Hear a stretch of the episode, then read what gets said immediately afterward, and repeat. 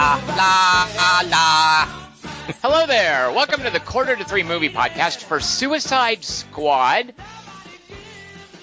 My name is Tom Chick, and I am here with Christian Mrinsky. Uh, I'd like to be known as Quite Vexing. I'm just warning you. The line is technically forewarning, because I just watched the trailer, just so you know. And with a tagline for Suicide Squad, I'm forewarning you that this is Kelly Wand. Trailer. It's like Guardians of the Galaxy, but Warner Brothers. Yep. mm, mm, I don't know. What? I want to. I've got so much Guardians of the Galaxy loaded in the chamber. Let's do this. I would Come think this. Give me another Come one. On, Tom. No, this is a tagline. I want something else. Oh, you're just you're just critiquing it as a tagline. Yeah, yeah, yeah. Oh, okay, fair enough. Yeah, disagreeing with the principles. Uh, there doesn't have to be animosity just because one's a crocodile and another's Australian. Hmm. You got more? Too long. Too long ones. I prefer three-word ones. Uh, Kinnaman's not a, a crocodile. He's not Australian either. Oh, that's right. He's a Scandinavian. Oops. Wait, who? So Joel Kinnaman, who played RoboCop, he plays uh, Flag. Oh, okay. Yeah, yeah, that's what I thought it was. I just call right. him RoboCop. Yeah. Okay. Uh...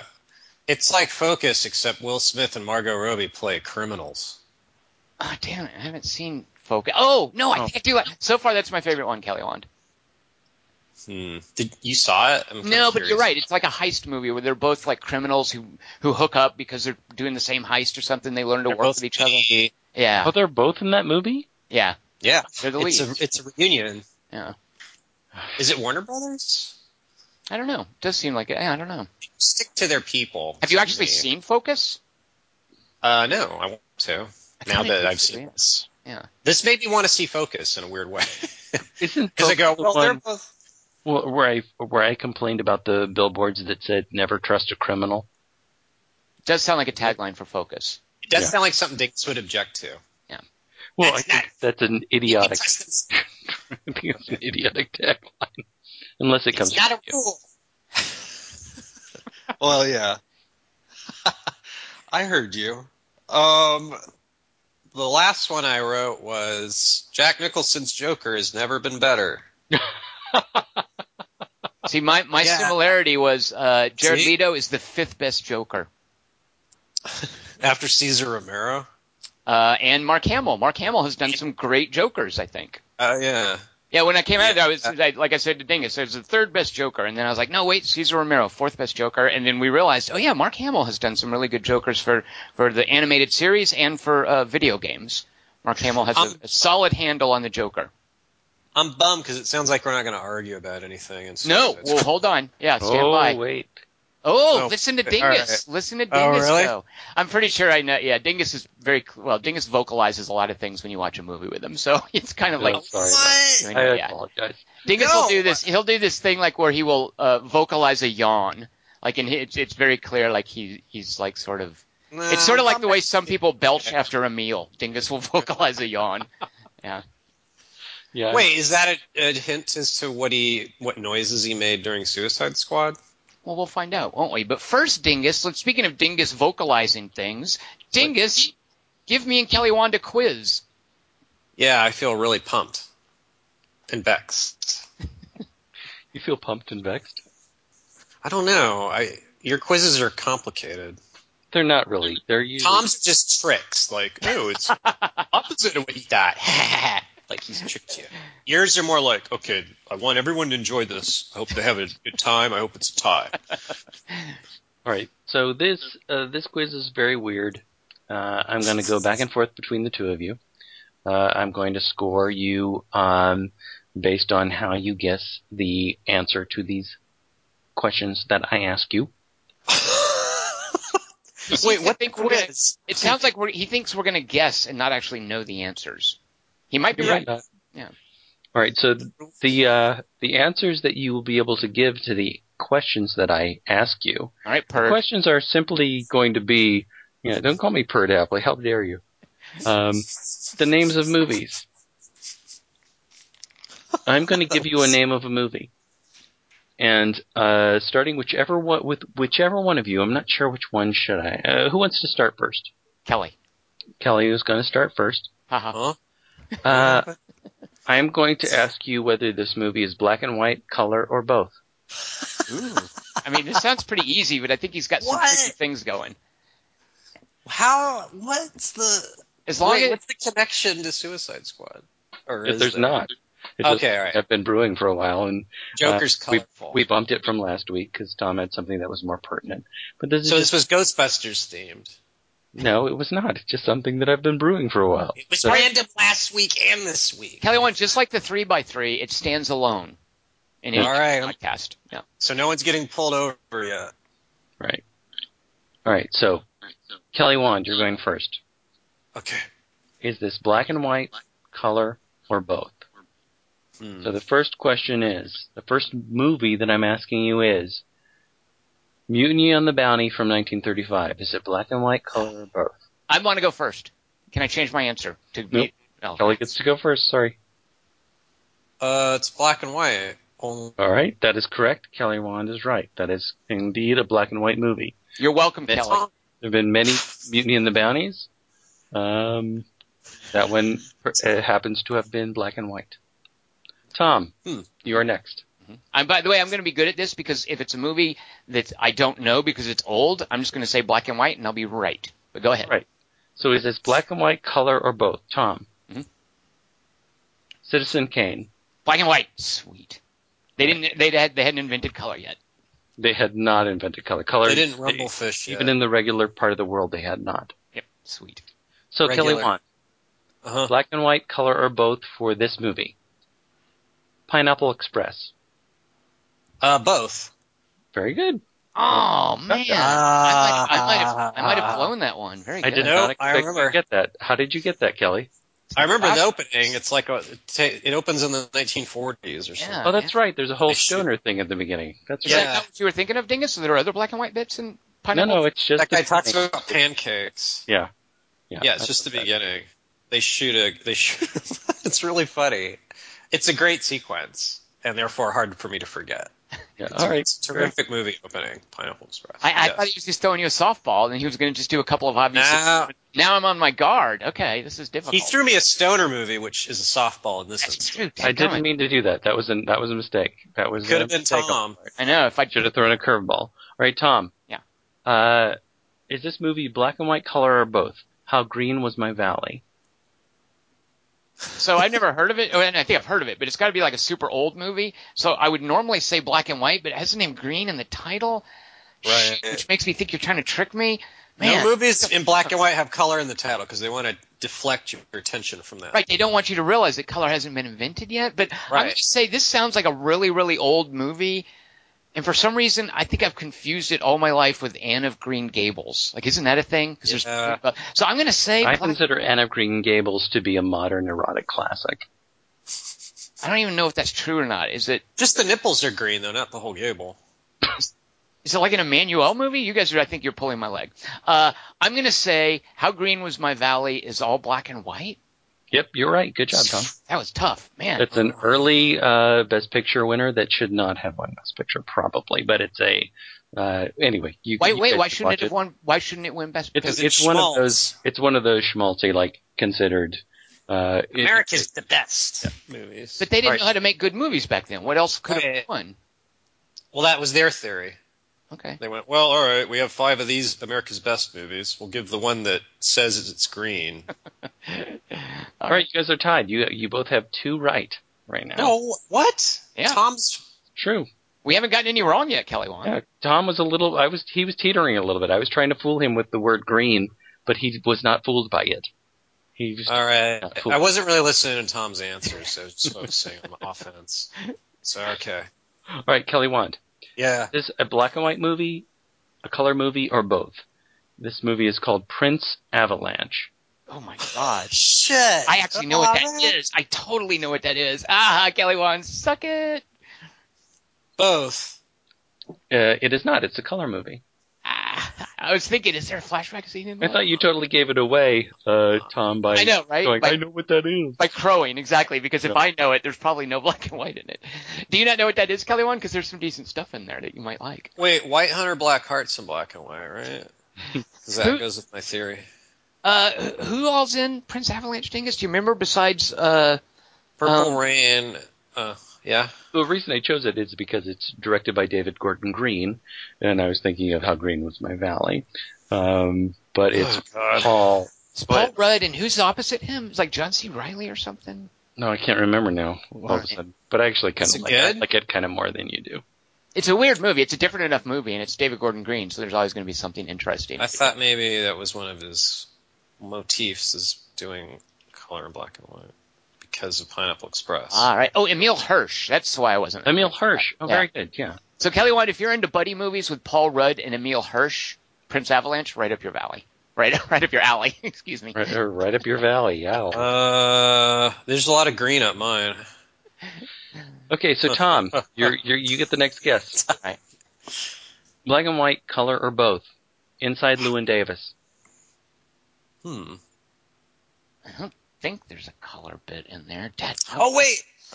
Ah, uh, so Kelly thought of something. Because obviously, I mean, it's mainly a black and white movie. Do they ever lapse into color? The fact that Kelly Wan barked out, "Oh, wait," makes me think he realized there was a color bit in there. But I don't know when it would have been. I don't recall dream sequences. This is a tough one, and this might throw the game. But, Dingus, I'm going to say all black and white. I'm sorry, it is actually in color. Wait, the whole thing? Yeah. No. Are you kidding? Yeah, it's it's in a color grade. I'm sorry, this is a bit of a, a cheat, um, but they thought about doing it in black and white, but it's actually in a grade of color. What does that mean? It means that it's actually in color, but it's just toned down. Like desaturated. Yeah, basically. Dad nabbit. Oh, I got the first tough question, Kelly Wand. What? Prince Avalanche was tough. No, it right. wasn't. It was the same answer. All right, so we have two more. Oh, yeah, look That's here. I'm looking at pictures of Inside Llewyn Davis. Totally not black and white. Why would I think that? Dad, yep. Kelly, what would you have said to that one? Uh, I just said, "Hey, wait," to trick you. That was a good trick. Yeah, I, I uh, picked it originally thinking it was in black and white, but then I went and looked and watched it again, and it's got this weird desaturated kind of thing going on with browns and yeah. yeah. But it's a period, hey, wait. So you think, yeah, maybe color. Dadgummit, Dingus, you're tricky. Yeah. All right, two what? more, you guys. Kelly, you're next. Oh, is that the answer? Color. Right. You guys are tied. You're tied at two right and two right. Sweet. So Kelly. Oh, no, but I, I screwed one up, so I'm down a point. No, no, no Kelly screwed I one up too. too. Oh, right, sweet, awesome. Okay, you're I'm back. Totally, on top. You're totally even. It's Kelly. A very tense match. Mm-hmm. Black and white, color, or both? Mm. Force majeure. Tom, what is it? Oh wait. All right, I get it. Force majeure is in color. All right, Kelly, very good. Should um, Kelly see that movie? Away by giggling. Well, she can't. No, I was giggling because I knew Kelly. Oh, I, seen it. I knew he yeah, didn't, I probably didn't even know what it was. He right. would know. Here's how he would sell it to Kelly Wand, Dingus. Kelly Wand, do you know? And you probably know this guy's name. It's this uh, redheaded, bearded guy in Game of Thrones who plays like the Wilding, who's kind of every now and then making Google eyes at Gwendolyn Christie's character. Oh yeah, yeah. That guy, he's awesome. He's got this amazing face. Yeah. He's a great part. He's in Force Majeure, and he's he, he's as he's as arresting in Force Majeure as he is in Game of Thrones. I love that guy. We both do. So did she play the title character? No, unfortunately. Oh. Yeah. All right. Well, I, by the way, speaking of Prince Avalanche, Dingus, you're onto something. You're you're doing something tricky there. All right. Isn't that weird? Okay, so uh, here's uh, for the for the win or the tie. I don't know what to do with you guys. Right. Uh, Tom. Is this in black and white, color, or both? It's a movie called Top Hat. Oh, my God. Never even heard of it. It sounds like some silly Fred Astaire thing. So I'm just going to say it's got to be some super old movie, which is why I've never heard of it. You know, I maybe I have heard of it. I bet it has, like, dancing in it. It's something that you like. So I'm going to guess it's some old – because I, I have no way of knowing. I don't know. It's not anything I know. I'm going to guess it's an old, only black and white movie. You are absolutely right. All right, you guys tied.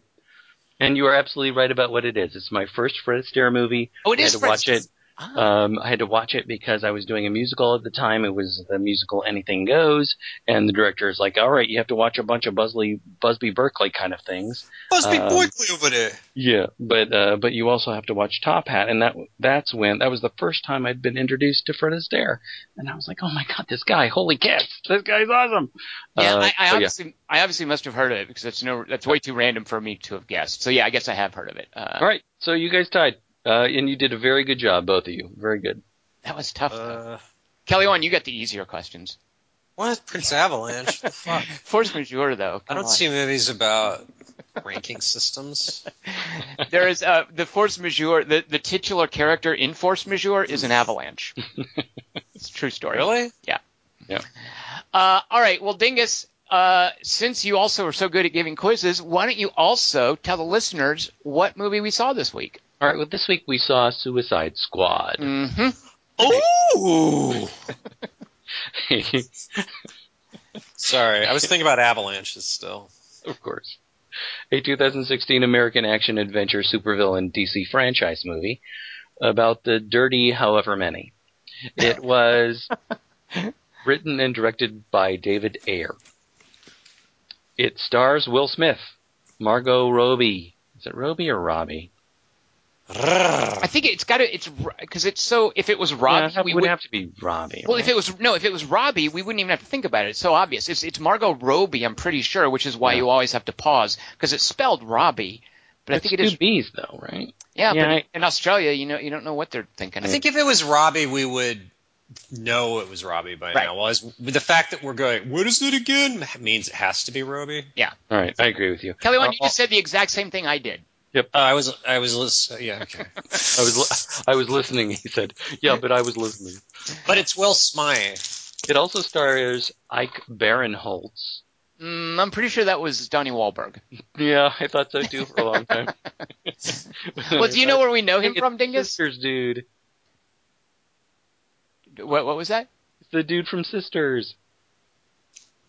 Oh, yeah, the carpenter.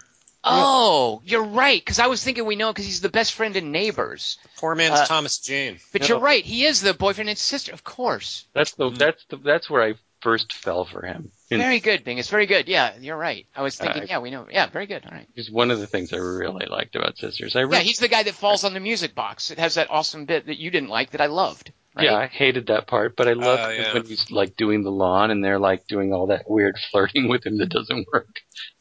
Man, you're making me want to see Sisters again. He's dumb, though, isn't he? That stuff she's character. standing out of the the, uh, the sunroof. Sunroof, yeah. yeah. yeah. I liked Maya Rudolph in that movie.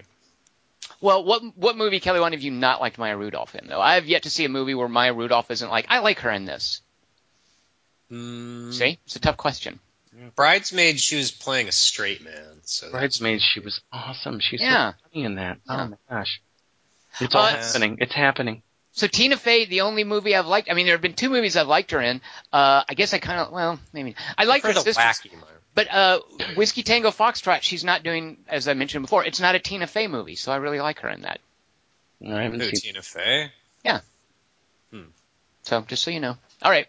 I'm sorry, Dingus. Carry on. We got a lot of names to get through, don't we? We're, we're, we're about a third of the way through probably. We have a lot of more names, but – Uh, three of them belong to one person. So uh, next we have Viola Davis, who's also in that. Mm. We also have Adewale Akinoye Agbaje. Pretty good, Dingus, but I just call him Adebisi. Yeah, you could.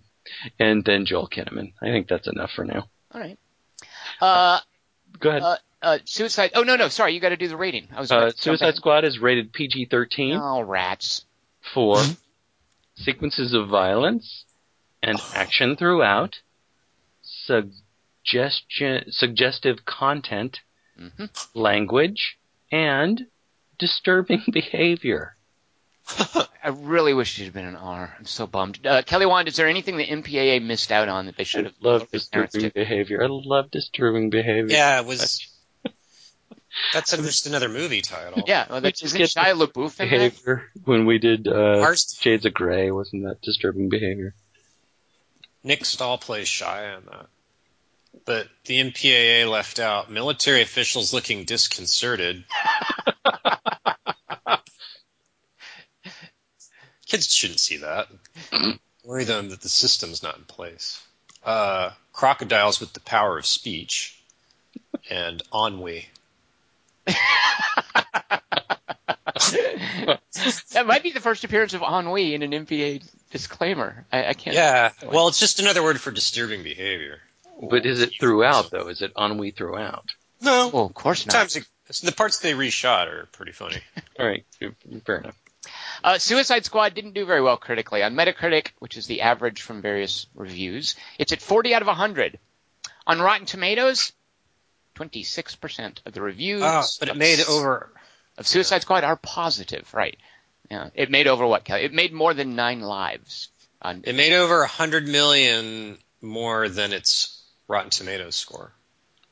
So if you add three zero, or wait, if you add six zeros to your Rotten Tomatoes score, right, and you beat that number, it's a hit movie. How much do you beat it by? I don't know. uh, it made one hundred thirty-five million dollars, and it is the best ever uh, August, August opening of all time. It beat out the previous best. So August is normally when the summer season is kind of declining and the studios sort of want to throw in their last minute things. Uh, although that is changing, and it's certainly changed now.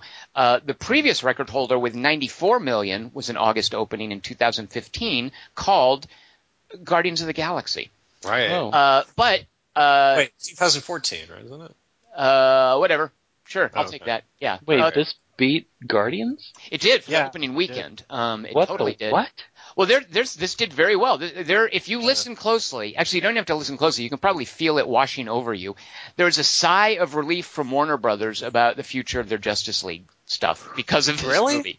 Well, sure. I read, sure. Because I read that they're saying, oh, because of Suicide Squad, there's not, a, there hasn't been a live action hit movie all summer. And so they saw it like as a disappointment. Like, uh-oh. No, I cannot imagine Warner's disappointed in a one hundred thirty-five million dollars. They'll take anything, I think, at this point. Yeah. Well, the thing is, it, it proves the viability of this franchise. I mean, Batman versus well, Superman sort of stank it up. Uh, I I think that this... That's a good... But there was a huge Saturday drop, too. But they're, So they're, they're able to say, we have our Marvel now. Right. I mean, this is exactly this is this is them. I I, I imagine they've had some confidence restored in their Marvel, Warner Brothers. But uh, Marvel uh, movies get reviewed better and make more. Kelly Wand, nobody cares how they review. It just matters how much money they make. Please. But I, don't they make more still though? Like didn't like will this make the, more money than Captain America? You think reviews influence how much money? Actually, well, reviews can act. No, I'm just saying if they're going to go, we're, this is our Marvel. Like, there's one difference at least, and maybe it's not, and maybe box office two. I'm saying it's one and a half. Uh, I'm not sure. All of, Batman versus Superman was very disappointing for them, uh, and a lot of people probably, I don't know. Actually, people did lose their jobs over Batman versus Superman. Uh, nobody lost their job over this. Everybody at Warner Brothers is going to be very happy. I don't know why you're saying they shouldn't be happy about it. Well, because, like, the, I don't know, like, it doesn't have legs is what I think they're, they're predicting, like, because, like, all their money came on Friday night, and so Saturday it went Wait, down. What? What's this, all their money came on Friday night? I don't know anything about that. What is that? Well, everyone went and saw it Friday night, like, box office totals for the weekend, but what, then on what Saturday... Was- What was the percentage? I don't know anything about it. Is that like uh, – Like over like one hundred. Conspicuously. It made over one hundred on Friday, you're saying. Yeah. one hundred million on Friday. And Thursday. But then by Saturday, it was like, yeah, it's not that great. And how is that different from uh, normal opening weekend patterns? Normally it goes all weekend, but then if there's bad word of mouth and a cinema score of less than A, then it's considered like it's it's not going to like last as long. Like the opening weekend's the the best part, and then but like Captain America was like the number one movie for week after week, and so there's like less. They were hoping this would do that. Well, that, that makes a hundred here. Yeah, Kelly Wand, you, I think that's. I mean, these are all interesting observations, but I can't imagine if if you're trying to paint from that that one hundred thirty-five million dollars opening is disappointing for Warner Brothers. I'm not seeing it. If you're saying that it means that it won't have legs. Uh, no, I'm just okay. saying this. I'm saying this state. Well, that and also the statement that um, that it, this is our Marvel, but it's like Marvel movies. They make more, I think, overall, and they're better received. Well, and, yeah, but it, this is definitely them doing Me Too, but their Me Too is still making them money. Yeah, Kelly Wan, I don't understand why you're an issue with this. They're still going to make a ton of money in Europe. Though? Like you think they were only ho- they were they were. Like uh, aiming for one fifty because they probably wanted to. You, this exceeded this exceeded the projections. All right, you know what? I don't know. Fine. Okay. I mean, I don't know where you're getting the stuff about the Friday opening, but if that's if that's true that it made the bulk of its money and then had this sharp drop off over the weekend, that's an interesting stat. I'd certainly love to know more about that. Um, I I didn't know that. I'm just going by. Uh, a fellow named Brad Brevet does these awesome weekly write-ups on Box Office Mojo where he has the numbers and he points out things like, you know, this is the biggest August opening ever. It beat the previous one uh, by more than forty million. Um, I still and, can't believe that it beat Guardians. Oh, my God, I can't believe that. Uh, I can. I mean, it's got – I can for – well, it's well, got – Well, Guardians kind of set the table for it to be able to do that, but still – Uh, well, Guardians was unlikely because nobody knew yeah. any of the characters in Guardians. Guardians didn't have some innate marketing appeal like this does. I mean, everybody knows, and they've been hitting hard this idea that, you know, it's a Joker movie. Uh, these are these are a lot of these are some familiar oh. characters, and they're hitching, uh, I think, the marketing on the fact that they're familiar characters here. Well, so. I didn't know they were hitting hard. It was a Joker movie. I, I haven't looked into any of the marketing, so I don't know. I just know how I, you know, you know how I go to see th- these movies, you know, kind of the same way you do, but I didn't look at the marketing afterwards. So I didn't know they were hitting it hard as a Joker movie. Yeah, because nobody knows who Deadshot is, for instance. Yeah, yeah. Well, yeah. and it's, it's, probably, this is what I want to talk about because Kelly Wand has tried to explain to me Deadshot and Deadpool and how they relate. So anyway, go ahead, Tom. Well, another thing, too, is I, I think uh, this is a, a Will Smith movie. Like, I think that also uh, – yeah. uh, that I think that gets asses in seats. Um, so, it, you know, Guardians of the Galaxy did – great, and that was fantastic, but I'm I'm surprised it did one hundred thirty-five million dollars, but I'm not surprised it did well because familiar characters that they're hitting. Uh, it is a Will Smith movie. Um, what other factors? I guess just those two things. But I really would have thought it wouldn't. I I would have thought it would have done far worse because of Batman versus Superman.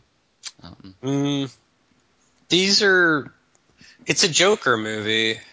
Ugh, let's I didn't that know minute. that. I did not know that going in. I well, really I, I I know that's stupid, but I didn't know that. Well, I didn't know it coming out. I mean, I was like, yeah, very good, Tom. Very good. Yeah. All right. Well, Kelly Wand, let's let's get past the business of the business and let's talk about what we thought of the movie. Once you tell the listeners everything that happens in this movie in synopsis form with your suisquapsis squadopsis.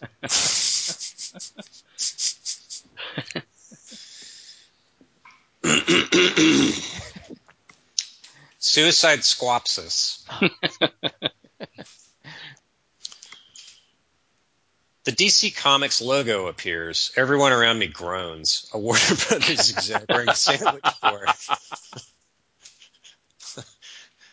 A Warner Brothers exec wearing a sandwich board that says, "Don't worry, we did reshoot," stands up in front of me, starts to talk, then sighs, shakes his head, pulls out a gun, and shoots himself. On the screen, more words appear from the director of The Gray. Beside me, Zack Snyder's all, "Ha ha!" House of the Rising Sun plays. A prison guard opens the door slot and holds up an orange rectangle glued to a plate. He's all, "Hey, Smith, here's your loaf. Not sure why it's orange. We put some deleted scenes from After Earth in it.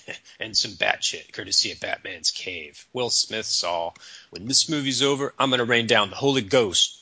The guard's all, "What the? My wife spent all day overfeeding those bats. Why you?" They take him to a turbine room and beat him with some Nerf batons until David Ayers is all, Uh, now something for the males in the audience." Margot Robbie's doing vagina gymnastics. Some guards come in as the scene ends with a hasty dissolve. C C H Pounder walks into a war room, throws a dossier full of comic books labeled "Top Secret" on the table, and goes, "Gentlemen, Mister President, I came up with an awesome plan to fight terrorism. But first, my colleague Josh Brolin." Brolin's all, "Yeah, so I was in the shower for once this morning, and I thought, yo, self, what if Superman ate a bad taco and his digestive issues destroyed New York City, or worse, Metropolis? Who would stop him? Batman? We tried that already." Commissioner Gordon's all, "Fuck Metropolis." C C H Pounder's all, "Gentlemen, please, that's three consecutive lines of dialogue." The camera dissolves to her saying, "Which is why I've come up with the best idea in the history of the justice system. We make a super group out of villains, except for the Joker. Anyway, the first one's Will Smith." But while on set, we all have to call him Deadpool. I mean, Shot. His superpower is shooting things while looking at... God damn it. His superpower is shooting things while thinking about his daughter. We cut to Will Smith talking to a cell phone bank account app. He's all, "Yo, now take away that million for being a dickhead, or do you want this concert singer singing tonight?" The guy on the line's all, "Lols, okay." Will Smith's bank account meter bar ticks from a million to zero dollars. Will Smith's all, "Yeah, that's right, bitch. Now." He positions himself on a roof, aims his gun, and goes, "This is for you, Willa." He shoots a guy who's already having a heart attack, but for P G reasons, the bullet wound is superimposed by a montage of his daughter's face. This dissolves to a shot of him and his daughter Christmas shopping later that night. The kids all, "Mama says you kill people, but love me." Will Smith's all, "Your mama's a lying bitch, except for the first part." Suddenly, one of the Batmans walks on screen and goes, "Please don't shoot me." He crouches behind Will Smith's daughter as Will Smith draws his gun. Ten cops jump on screen and tackle Will Smith. Another ten tackle the little girl and snap cuffs on her. C C H Pounder's all, "Second build is Margot Robbie, also known as Harley Quinn. Her superpower is that she used to be a psychiatrist, but got horny seeing Jared Leto with green hair. Since the Joker gave her shock treatments and turned her into a stripper, she's very empowered." There's a montage of the Joker disguising himself as a goat and shooting a bunch of doctors to break out of Clown Prince prison. Brolin's all, "Yo, talk about a workplace romance gone wrong." A general's all, "What? He was your patient. Not sure if workplace really works in that." As the camera drearily dissolves, C C H Pounder's all, "Third up, unfortunately, is Jai Courtney. He robbed the only bank in Australia. Once. Since he failed the exam for major six times and his accent's noticeable, we have to call him Captain Boomerang." There's a shot of Jai Courtney walking out of an exploded bank vault with sacks of money. He's all, "Me specially made boomerangs don't return after I throw them. Maybe they're the wrong shape." Flash walks on screen. He's all, "Ha, gotcha." uh, I ran really fast to get here, by the way, off screen. You'll see it in another movie. Don't worry. I also speed talk, Paul. The general's all. The general's all, "Wow, Flash is on our super team? That's fucking awesome." C C H Pounder's all, Uh, no, he's in Zach's movie with Khal Drogo and Amber Heard. We got the guy he caught. The Australian, Jai Courtney. He's available. Guy from Terminator." Commissioner Gordon's all, "You mean Sam Worthington?" Pounder's all, "No. I know. I checked Letts first, obviously. Think he's in Fort Lauderdale." Anyway, unlike Star Trek, we have a Mexican, too. Recently, he caused a prison riot by making fire come out of his hands and burning six hundred men alive. She makes them watch some footage of a Mexican with a skull tattooed on his face, shrugging at a camera as fire starts to come out of his hands before the security cam footage dissolves. The general's all, "The footage that would have come after that would have been incredible." C C H Pounder's all, "Since Marvel already has a character named Pyro, we have to call ours uh, El Diablo." The generals all murmur, "Yeah, it makes sense. Actual first, last name aren't pertinent." Yeah, C C H Pounder's all, "Finally, we have a token latex guy, Killer Croc, due to his skin condition and footwear preference." She makes them watch footage of a guy with dumb skin yawn and crawl into some sewage before emerging a second later, gasping and choking. C C H Pounder's all, "Obviously, he'll be handy in the war on terror. What do you guys think?" One of the generals clears his throat and vomits. He looks over at David Ayer and vomits again as the camera dissolves. C C H Pounder's all, "Oh yeah, also finally there's the witch, occasionally known as the Enchantress. I brought her here personally since her power is so interesting and unusual, even for a superhero movie. Doctor Moon?" She gestures at an Italian lady. The lady gets up, walks to the head of the table, holds hands with it, and turns into a filthy voodoo cave girl. The By the way, that, gen- I love that. Kelly, that should be her uh, the character's name, Filthy Voodoo Cave Girl. Filthy Voodoo Cave Girl. Which is awesome. Because that was my favorite. I like that Enchantress way better than the Cara Delevingne in her in her modeling glam outfit. Yeah, singer, yeah. Filthy Voodoo Cave Girl was awesome. Yeah, also, she reminded me of the woman. It also scans nicely. Filthy Voodoo Cave. Yeah, girl. Yeah, exactly. Yeah, it's an R-rated concept, I guess. Mm-hmm. The female general of Spain gasps and crosses her boobs in horror. C C H Pounder's all, "Go get her, girl." The witch casts a coffee-bubbling spell, then waves her hands. Suddenly, in a puff of smoke, a general looks down and suddenly notices a giant folder on the table in front of him. He's all, "The Iranian nuclear program. I've been looking for this for weeks." Commissioner Gordon's all, "Can't we just use her to nuke Iran?" The president raises his hand and goes, "Why do we need the Australian guy again?" C C H Pounder's all, "Let's just say I put him in the hole and threw away the hole. And if they disavow all knowledge of us, we'll throw them under a bus, which will hurt all but two of them." The witch enchantress is still waving her hands around and starting to dance as C C encounters all. All right, that's enough. She sticks a pencil in a cursed scrotum and lets the air out of it with a hiss. So the enchantress gasps, transforms back into Doctor Moon.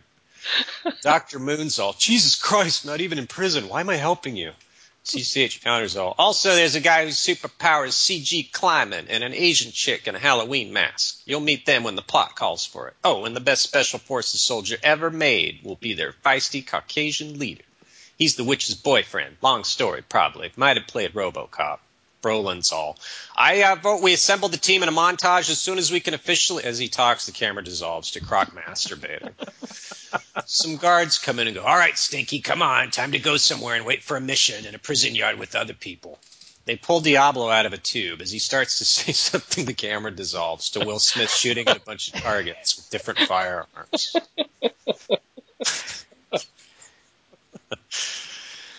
David Ayer. Ayers? C C H Pounder and other guards exchange significant glances as Will Smith shoots stuff that say, he's not hitting anything, but you gotta admire his enthusiasm. Finally, Will Smith sets the gun down, turns to C C H Pounder and goes, I'm in under one condition. First, I want my daughter to have a record deal and have a number one lifetime achievement Grammy for singing about moving her hair. We'll talk about Jaden off screen. Meanwhile, in a room-shaped cave, the Joker's all, ha ha ha! Knock, knock, who's there? Aren't you glad I didn't say a little lady? Ha ha! He lies down in some knives and laughs somewhere. The camera loses interest. Beside me, Jesse Eisenberg leans over and goes, Jesus, Leto's really over the top in this.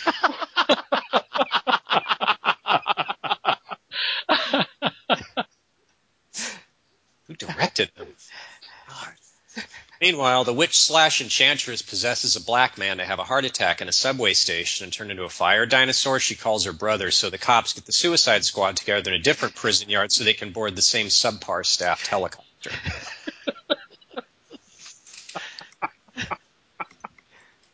C C H Pounder walks on screen in the prison yard and goes, by the way, the climbing character here is named Slipknot because he can climb any horizontal surface off screen. Slipknot gets out of a limo and punches a lady guard. As the male guards sigh at him in exasperation, he's all, what? She had a mouth. Margot Robbie gets out of a limo and goes, I hear voices in my head. Just kidding. They're not in my head. She bends over and giggles. What are my powers again?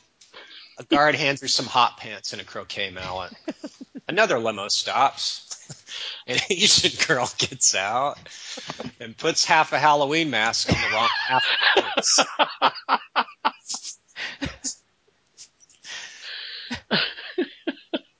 Wheezing as her tongue drools from an eye hole, she strains to unsheath a katana and looks at the camera. C C H Pounder's all, that's our Asian. Interestingly, she's named after the weapon she uses, Bai Ling. This white man half mask represents something, white man. Oh no. If the movie's racist, Dingus, you must acquit. Pounders all. Since we'll probably only be going up against C G in this, we figured bladed weapons won't be an issue.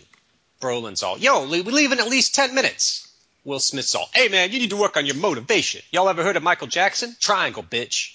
Brolin's all, behold the voice of God. He gestures. C C H Pounder comes on screen and doesn't say anything. Will Smith's all, guess y'all could say we're all characters being voiced by a stoner on the internet in some kind of suicide squapsis. Suddenly, the fire dinosaur starts using C G tendrils to throw cars around and ruin a woman's wedding. The bride's all, this is the worst day of my life. In a different war room from before, a general's all, damn it, Admiral, I thought we had dinosaurs contained. The Suicide Squad gets in a helicopter and takes off slowly while the Guardians of the Galaxy theme starts playing, and the camera dissolves to a shot of it still slowly taking off from the same angle. Unspecified people shoot the helicopter down the second it's airborne. You had to cut something. It doesn't matter. It, the helicopter rolls over a thousand times and explodes. Margot Robbie gets out of it and goes, woo, this is fun. They wander around the somehow evacuated city, trying to engage in repartee as the camera keeps dissolving before finally giving up and just scowling at us. David Ayer stands up in front of me and goes, "Look, I only said we did reshoots. I didn't say they were usable." Suddenly, Slipknot saw. By the way, bye. He starts climbing up a nearby ladder while the guards crowd around it and shake their fists. Slipknot saw. So long, suck. His head accidentally blows up as the camera dissolves to Margot Robbie saying, "Talk about software." She's Joy Behar. But, you know, she starts beating the street with her mallet. Although no one's paying attention to her, she's all, "What? I saw it move." She breaks a window and steals a shard of glass. RoboCop's all, "Your behavior strains the borders of propriety." She's all, "What?" In the row in front of me, a kid dressed as Matter Eater Lad sighs in annoyance and scoots away from David Ayer's. Margot Robbie rides an elevator by herself up to a rooftop. On the way, C G attacks her, so she has to kill it with a bat. The elevator doors open. She's all, "What?" No one's paying attention. Suddenly, the Joker shows up in a helicopter. Margot Robbie jumps on board. Then he shoves her out and goes, "Here I come too!" while the copter crashes and explodes. C C H Pounder rolls her eyes and says into her walkie-talkie, "God, this movie, I mean, mission's a disaster. Can you send me a third helicopter, please? I don't want to walk down all these dumbass stairs." A helicopter shows up, picks her up, then instantly plummets away from the rooftop and crashes and rolls over like all the rest of it. I look over at Ayers and go, "Hey, is it the same pilot who flew the plane in the gray?" RoboCop's all, "Come on, we have to go rescue her now, on foot. We're all out of helicopters." As they wander around some more, they encounter Margot Robbie sprawled on some trash cans. She's all, "What?" Suddenly, Will Smith stops RoboCop from yawning and goes, "Damn it, tell me the plot. If I think about my daughter one more time, I'm going to go nuts." RoboCop's all, "Fine, three days ago this happened." As he starts to talk, the camera dissolves to Will Smith thinking about his daughter. When he comes to, RoboCop's all, "That's why it's desirable that we find C C H Pounder before she dies of her horrific helicopter crash injuries." They walk to a bar. As they order drinks, Will Smith sighs, looks over at his daughter sitting beside him, and goes, "We almost pulled it off." As she starts to answer, the camera dissolves to ten minutes later as he's all, "Most pulled it off." Their fat waitress leans in and goes, "I'm your other daughter. You never think about me." Everyone raises their drinks. Diablo's all, "Yo, like one time, my old lady and my kids giving me some lip essay about some fucking drugs and guns and decapitated heads I was keeping in my freezer, you know? So I burned them all alive." Everyone's all, uh, screw it. They raise their drinks and toast. Jai Courtney's all, "Oh, it was a wallaby biting me illywhacker every time you open your mouth over there." Everyone's all, uh, screw it. Raise their drinks and another toast. Killer Croc's all, "I'm beautiful." Suddenly, RoboCop slides a stack of postcards over to Will Smith. He's all, "Your daughter writes you every day, by the way." Will Smith's all, "You had these the whole time and brought him on the mission and hung on to them?" "Guess that means it's time for all of us to work together." They all walk outside and prepare for battle while Will Smith's daughter texts her friends. Croc's all, "I live underground, the rest of you are tourists." He jumps into some sewage and splashes around, choking and gurgling. Bai Ling sobs all over her sword. "White man, why are you in there?" Jai Courtney looks at her, stops polishing his boomerang and his captain's stripes, and nudges Will Smith. "Oi, what's with the Sheila?" Will Smith's all, "Her husband's also a sword." Margot Robbie's all, "Huh?" and smirks. Suddenly, the camera dissolves to the witch slash enchantress as she starts stripping and dancing and casting fireballs. RoboCop saw, "God, I still love her half as much." Will Smith saw, "Y'all need to smack that ass and tell that bitch this shit's gonna get real, yo." The witch is all, "I've been waiting for you all night. Step out of the shadows. I won't bite." Some subtitles are all parentheses poetically. RoboCop's all, "Everybody hold on to your boomerang. She looks like she's going to say something." The enchantress is all, "Here are your character's motivation."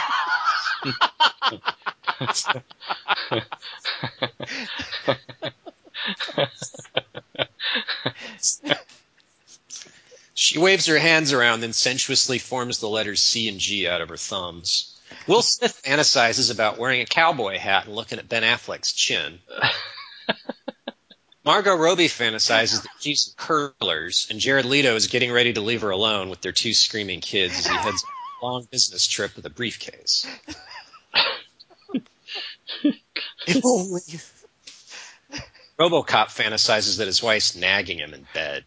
Diablo dreams that he's bored his kids to sleep on a couch while his wife nags him. She hands him an empty beer bottle and scowls. She's all, "You said those tattoos on your face were temporary. What's the skull have to do with fire anyway?" Suddenly, Bai Ling, who has no fantasy, screams something incomprehensible in English, then tricks the fire dinosaur by cutting off his hand.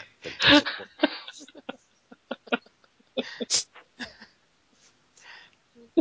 had to gloss over some things. Just like yours. So did they. Yeah. Yeah, I had to reshoot. Diablo looks at the fire dinosaur, and he's all, "Hey, Esse, I have one family. I don't want another one." Closing his eye tattoos, he uses the fire in his hands against the fire demon. The fire demon tricks him by kicking him in the face. Will Smith tries his power of shooting small bullets at the fire dinosaur, but it uses the same trick. The Mexicans all, "This is for..." The camera dissolves as he says his wife's name. He turns into some twigs with fire on them and lets the dinosaur choke him. He looks over at the Suicide Squad and goes, "Do it now and tell my wife she's dead." Robocop's all, "G Q!" The Suicide Squad attacks the dinosaur with their usual methods until it explodes into more fire and C G. The Enchantress screams, "Hermano!"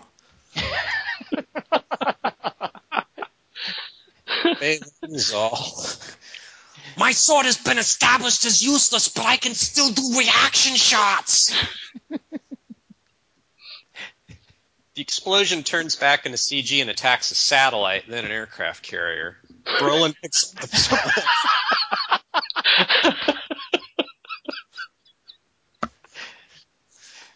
That's the money shots. Brolin picks up someone else's phone and screams into it, "How's it know which ocean our aircraft carriers are in?" On the rooftop, Ro- Robocop's all, "I think we gotta cut her sack out." Will Smith turns his back on the Enchantress while she lunges at him, but luckily an unspecified character shouts, "Will, look out!" So he raises his arm to deflect the Enchantress's swords. With his arm... Finally, at the last second, the crocodile throws a can of oysters in slow-mo at the C G while Will Smith thinks about his daughter just long enough to shoot a bullet at it. As it starts to explode, the camera dissolves to Will Smith helping his daughter do a math problem. So, "See, baby, if there are infinite circumferences, it's not really anything, is it? It makes the word meaningless, something stupid. So you wouldn't put that, baby doll." As she starts to tell him she loves him, the camera dissolves to Croc standing in front of sewage. He looks at us, then turns around, gets on all fours, and submerges. A second later, he comes back up, puking and choking. The camera dissolves to Slipknot's decapitated body, then to Jai Courtney in Australia. He picks up a boomerang, drops it off a cliff, turns around, smiles at a kangaroo, and approaches it, unzipping his pants. As we dissolve to C C H Pounder, about to eat a spoonful of soup. She looks at us annoyed as we hastily dissolve to Bai Ling, eating some watermelon. Beside me, Dingus stands up and goes, "Slice!" Oh, jeez.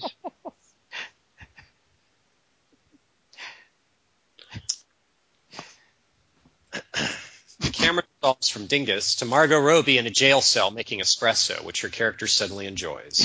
She goes, "What?" Suddenly some cops show up, kill all the guards, and shoot the espresso machine. One cop comes in and takes off his gas mask, revealing he's really Jared Leto without makeup. He's all, "Yeah, uh, I survived the helic." As he talks, the camera dissolves to me standing outside the theater. As Zack Snyder leans over the Suicide Squad poster, smirks at the tagline "Worst Heroes Ever," then scribbles out the word "heroes" and replaces it with "movie." Suddenly he catches David Ayers dissolving into view beside him, scowling. Ayers is all, "How's J L A coming?" The camera dissolves. The end. Why do you think David Ayer directed The Grey? Yeah, why do you keep saying that? Oh, I thought he did. Joe no, Carnahan. It's Joe Carnahan. Oh, I thought you guys said last week it was the gray guy. No. Kelly, I want to go back and do the synopsis over. Do it right this time. No, I think it's better this way. You directed the gray and my mythos. Well, he has, like, no names in, in common with Joe Carnahan, but why not? It just seems like something you'd do. Well, there actually is, uh, what is that silly, uh, Smokin' Aces? I mean, I guess there is some oh, continuity between yeah. Smokin' Aces and, I, I could see that in Suicide Squad.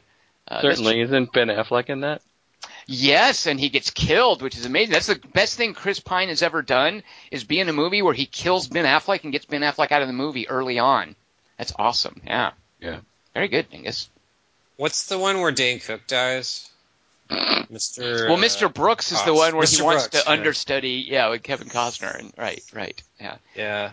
And then there's the movie where a bunch of people get stuck underground with Dane Cook for months, and they all go mad, basically. Uh, uh, did you see the Dane Cook movie with Rodman as an unorthodox Interpol agent? I did Dane not. Cook's is that? Critic. I didn't know. What is it?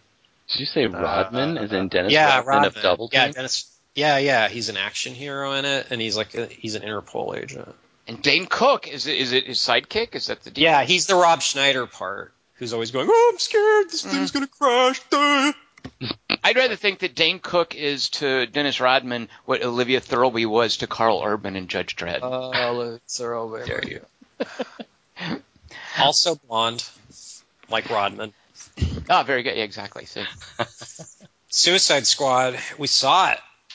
All right, uh, I'm going to go to bat. I mean, I don't know about going that to bat for like it. That sounds like the best tagline of all of them. We saw it. Yeah.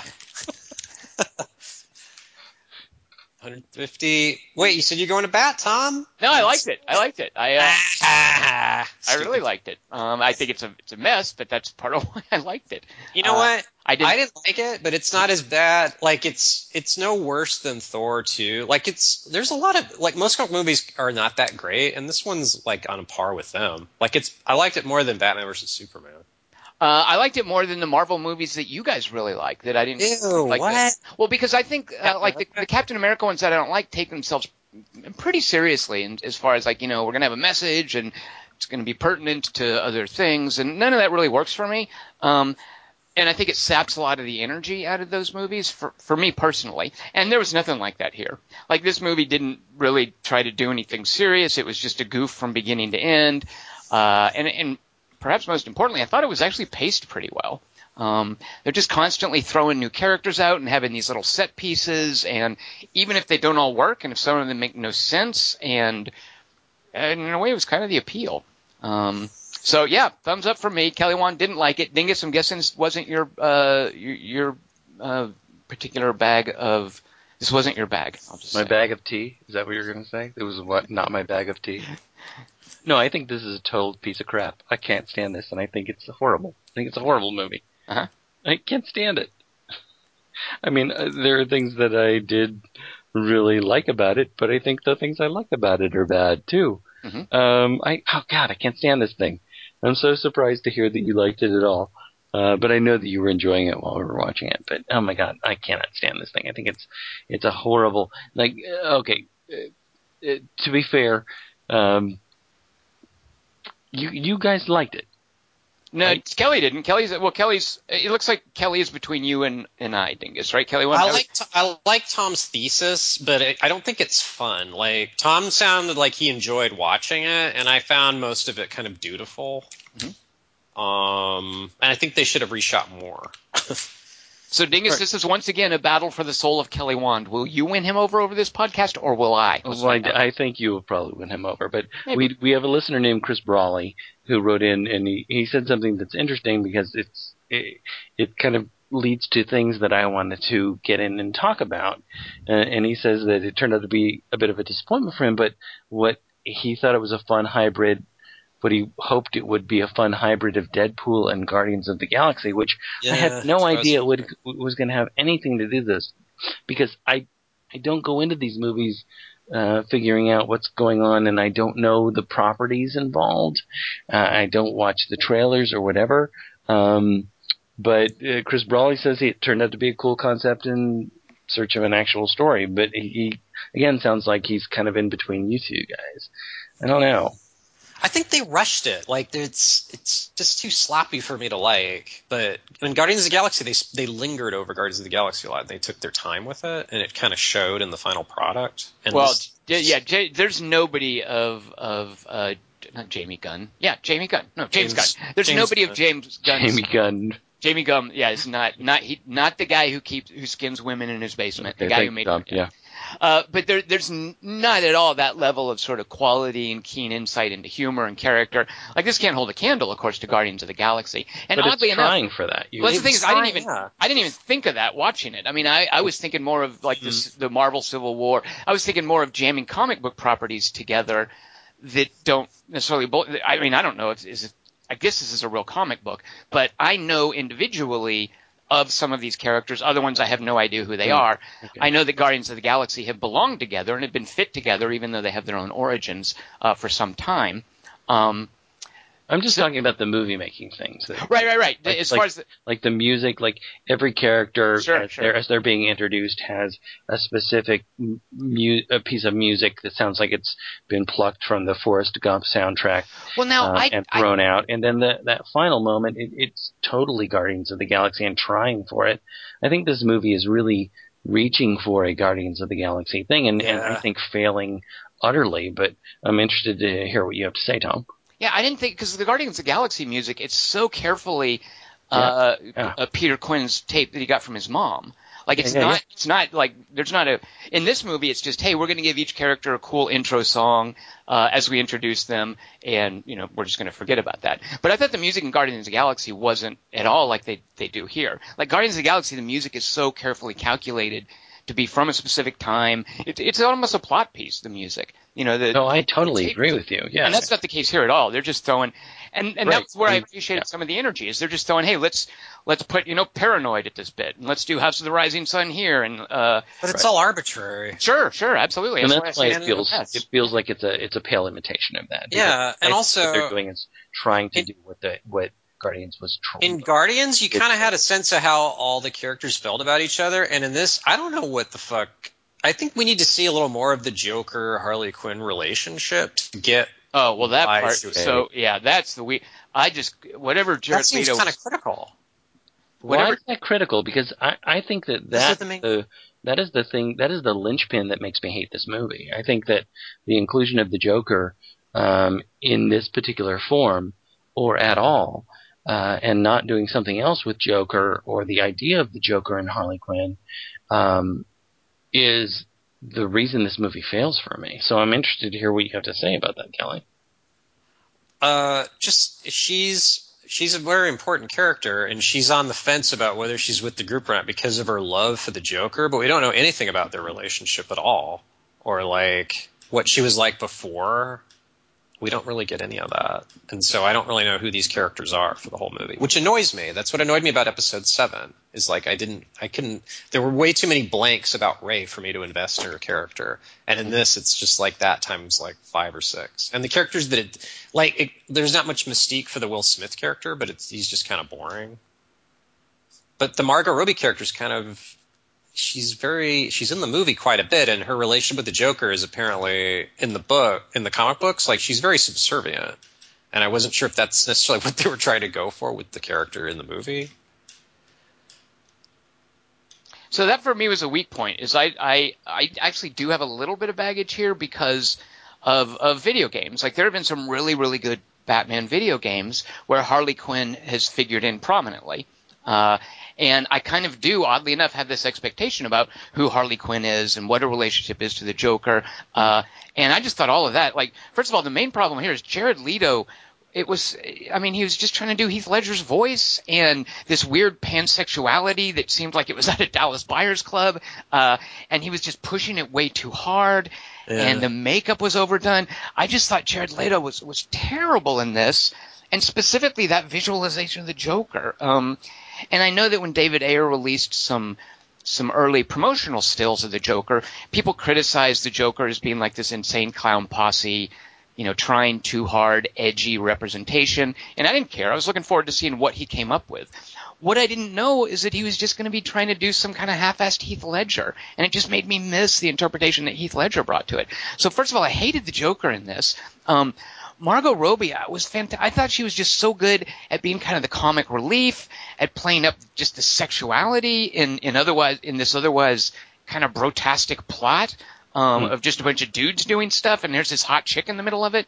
Um, but more importantly, what I've taken away from what little I know about Harley Quinn is there's a really weird dynamic between them where the Joker kind of doesn't care about her. Right. Uh, and she is just completely willing to, to literally die for him. And it's this weird, uncomfortable – Kelly, why don't you use the word subservience? And it's this weird, uncomfortable subservience. It's this unrequited love. She's just insane, and he couldn't care less. Um, yeah. There was a there was a video game that came out in – uh, two thousand nine or something. It was like World of Warcraft, where you play just a random superhero in an open world game. It's an, it was an, a massively multiplayer uh, multiplayer online game called D C Online. And when you jump into it every now and then, you have like a Joker with uh, with Batman, and then you have a, a mission with uh, Superman or whatever. And the intro for this is just this crazy, elaborate C G battle between all these characters. Like, Superman comes in, and then Black Adam fights him, and then Giant Girl comes in, and then Green Lantern fights Giant Girl, and then Lex Luthor punches Green Lantern, and then Brainiac comes down. And I don't know who half of these people are, but it's kind of cool. It's very well done, super energetic, just throwing different characters at the screen. And there's a really weird moment where Harley Quinn is helping the Joker shoot at Batman, and there's an explosion that goes off. And when it cuts back to the rubble, the Joker gets out and he throws Harley Quinn's body off of him as if she has shielded him from the explosion, and he just walks away like he couldn't care less that she got killed. And it's this really weird moment. Um So th- there was no inter- – like the, this just idea that they're just crazy in love supervillains, it was just – I just had a really weak interpretation of what I have previously found a weird, interesting relationship. Uh, and I was super disappointed at that. Uh, yeah. But mainly Jared Leto is – God, and I know you weren't into it too, Dingus. It, it was just so painfully bad. Well, it, it it's painfully bad for me. Um, because, I mean, I have a lot of feelings about this. I think this is – I mean, for me, one of the linchpins of why I can't stand this movie is that is this particular inclusion of this character and this performance and the casting of it. Um, and I, I, I've been – I've been just going over this in my head. Why why do I feel this way? I've been trying to recast it. I've been trying to eliminate it. I've been trying to figure it out because I don't know the comics the way you do from, as you've talked about, from the video games, Tom, which these things make a lot more sense because one of the few things I liked about what Jared Leto was doing was, or what the character was doing was actually being emotionally involved, which doesn't make any sense based on what you're talking about. Um, based against the whole idea of losing Heath Ledger, uh, and I was sort of talking this out with uh, with Alexandra, who's a who's a friend of all of ours, and she talked about this concept called Uncanny Valley. Have you heard about this? Uh, yeah, uh, I'm curious how this applies, but yeah, absolutely, sure. So it's this it's this idea of of, of um, the way a human replica, if it's or a robot, if it's just a regular robot, will accept it. Uh, if it's slightly like a human, it makes us feel weird. Uh, and so when I talked about how I felt about Jared Leto's performance, which I think he's trying for something, but he's still doing a weird sort of Heath Ledger kind of a voice, but it, it, yeah, his voice, his, his hair's a little shorter and he's got weird teeth. That's nice. Um, but it's, it's still that, in that uncanny valley, it's still a little too close to what I know to be the Joker. And I wish they just would have eliminated it. I wish they just would have gone another way. And we talked about this, you know, when we were, because we, we were on our way home. We talked about this, you know, you know, I, I, I could think of any one of the characters from Silicon Valley that I would rather have in that role, male or female. Tell tell I, Kelly Wand who, who you're, what you came up with, Dingus. Imagine this, Kelly Wand. Go ahead, Dingus. As a Joker. Well, well, well I... Kelly, you remember uh, watching uh, Ghostbusters? He knows Silicon yeah. Valley too, I think. Yeah. Oh, that guy? Yeah. Like a Zach Wood. Imagine a, a Zach Joker? Wood Joker. I mean, it would be completely different. It would be a different interpretation. And that, no, isn't that, that's what – like the Heath Ledger Joker we saw, I don't know where he got that. Yeah. It wasn't Jack Nicholson's Joker. It was a wholesale uh-huh. creation. It was beautiful. So yeah, Dingus, absolutely. Yeah, like a Zach Wood Joker, it would be completely different. It wouldn't be like anything, I guess, from the comic books. How like, weird would like, that be? Or or Martin voice, or, or Martin Starr or Kumail Nanjiani or even um, Thomas Middleditch or uh, Suzanne Cryer. You could do, you could do a, a woman in that part and have her totally fall for a woman. You could do so many other things and just do if you want to keep the Joker as a character, have it be have her be called or him be called the Joker in an ironic way, and but still be doing all these weird hatching all these weird plans and and things, and that's why they're called the Joker, but they don't get the joke. I don't know. There's there's so many other things you could do or a eliminate the character, but I was so distracted by how awful Jared Leto's characterization was that but that's it, the writing, it knocked me out of the movie. See, Kelly, I don't think it's necessarily the writing. I think Jared Leto, like Jared Leto is Jared Leto is, is is fine in certain things. He's a great-looking kid. Uh, Requiem for a Dream, where he's just supposed to be a strung-out junkie. He's he's he's great. He's got this connection with uh, Jennifer Connelly in that that's good. Yeah. But as far as any sort of range, like I think the reason he's good in Dallas Buyers Club is because he's a he's a good-looking, vain fella, and that doesn't necessarily relate to any masculinity or femininity. So to make him a, a transgender character totally works in Dallas Buyers Club, and he's great as as that. Um, But I, I think as an actor, he's just not someone of Heath Ledger or Jack Nicholson's depth or capability or talent or experience. It is a Marilyn Manson thing. But so he, I don't think he really brings any interpretation at all. No, it, it, this Joker is right. Yeah, it's an actor out of his depth who has no, who really has no interpretation of the character, is mimicking someone else's voice, and is slathered in makeup. That's all there is to it. All that's true. But Heath Ledger got a whole movie to play around in. But I think he's also being asked to do something that's unfair. Yeah. I mean, to, right, right. That's what I'm saying. And, and and to the movie's credit, though, I don't think he's in it. I, I was so relieved that he wasn't in it that much. Like, I, he's in yeah, it. He's kind of right. pivotal. But, oh, my gosh, I'm so glad there wasn't more of him. Uh, you know, if there are deleted scenes lying around with more Joker stuff, leave them deleted. Like, I was well, – that was a saving yeah. grace for me. Uh, well, the, the, what's scary about the ending is that it seems like that's where they're leading to. Like, uh, he's he's come to take her away, and now we're going to have a movie with the two of them? That's I wonder if that is the takeaway, Dingus, is that, hey, this did really well. Let's now put a lot more Joker in it. Uh, that's, I well, that's, that's what they had to have to have promised him to be. I mean, he's an Academy Award winner, so they're, they have to be promising him, when this does well, there will be things for you going forward. Uh, right? Well, we, we'll retcon it as usual. We do know, so it's kind of funny. So, uh... Uh, Warner has left conspicuously left slots open in their D C lineup that are to be announced. And I would not be the least bit surprised to see one of these becoming a Joker movie. I hope not. Oh, God. Because I, I feel – I mean uh, – It oh, makes my I, skin crawl. It makes my skin crawl. Whenever, whenever he came on screen, it, it wasn't just – it was whenever his – whenever he did his voice, it made – it it. I don't know how other – other than saying it made my skin crawl. It was just – it was just creepy. It's just – it's creepy. It's it's not – But not creepy in a good way, Ding. It's like I would no. love a creepy Joker. I would love a Joker. No. And Heath Ledger did part of this. I would love a Joker who's genuinely disturbing. And no, some no, the, that's not what I mean by creepy. What no, I no, mean, I know, I know. And, yeah. and some of the pictures of Jared Leto, by the way, the just the stills, it really does look like something out of a horror movie. And I'm like, yeah, sweet. Let's see what he's going to do with that. But just none of it lives up. It's creepy because it's just bad and it doesn't fit, right. and it just feels like him pushing really too hard. It's like watching – yeah, it, it's it's not creepy in a good way, um, which is what the Joker should be and could be. Um, well, I want to ask you guys then. So Margot Robbie, obviously a beautiful woman. We, you know, you can see the kind of range she has from Wolf of Wall Street, Z for Zachariah. How did you guys feel about what she brought to this movie? Um. She's good in it. Mm-hmm. I agree with you. She's she's good comic relief, and she's a good actress. And she was trying something. Um, I was a little puzzled, maybe just because I don't know the character, though. Like, she has a New York accent, but she was supposed to be, like, this really cultured psychiatrist before yep. that. And I think that's part of the, the, the disconnect is she became – She begins as a super together, super intellectual, right? And and the, the Harley Quinn character is doing this little girl baby doll stuff that yeah. is completely different from what she used to be before she fell in love with the Joker. Yeah, because he gave her shock treatments. I actually don't know the origin story that well. Like I I don't know if that's canon or what is canon. Like, is it because of the shock treatments? Did she fall in a vat?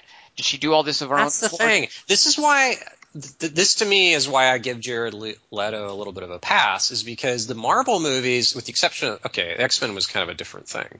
But, like, they all – like, all those heroes got their own movies, and then they made the ensemble movies, so we already knew who these characters were. Yeah, but Warner good. Brothers is making these ensembles first, so they have to shoehorn in all these fucking origin well, stories. Well, they're not. I mean, they're doing that with this. But that, that's mm-hmm. not what happened, like, with Batman versus Superman.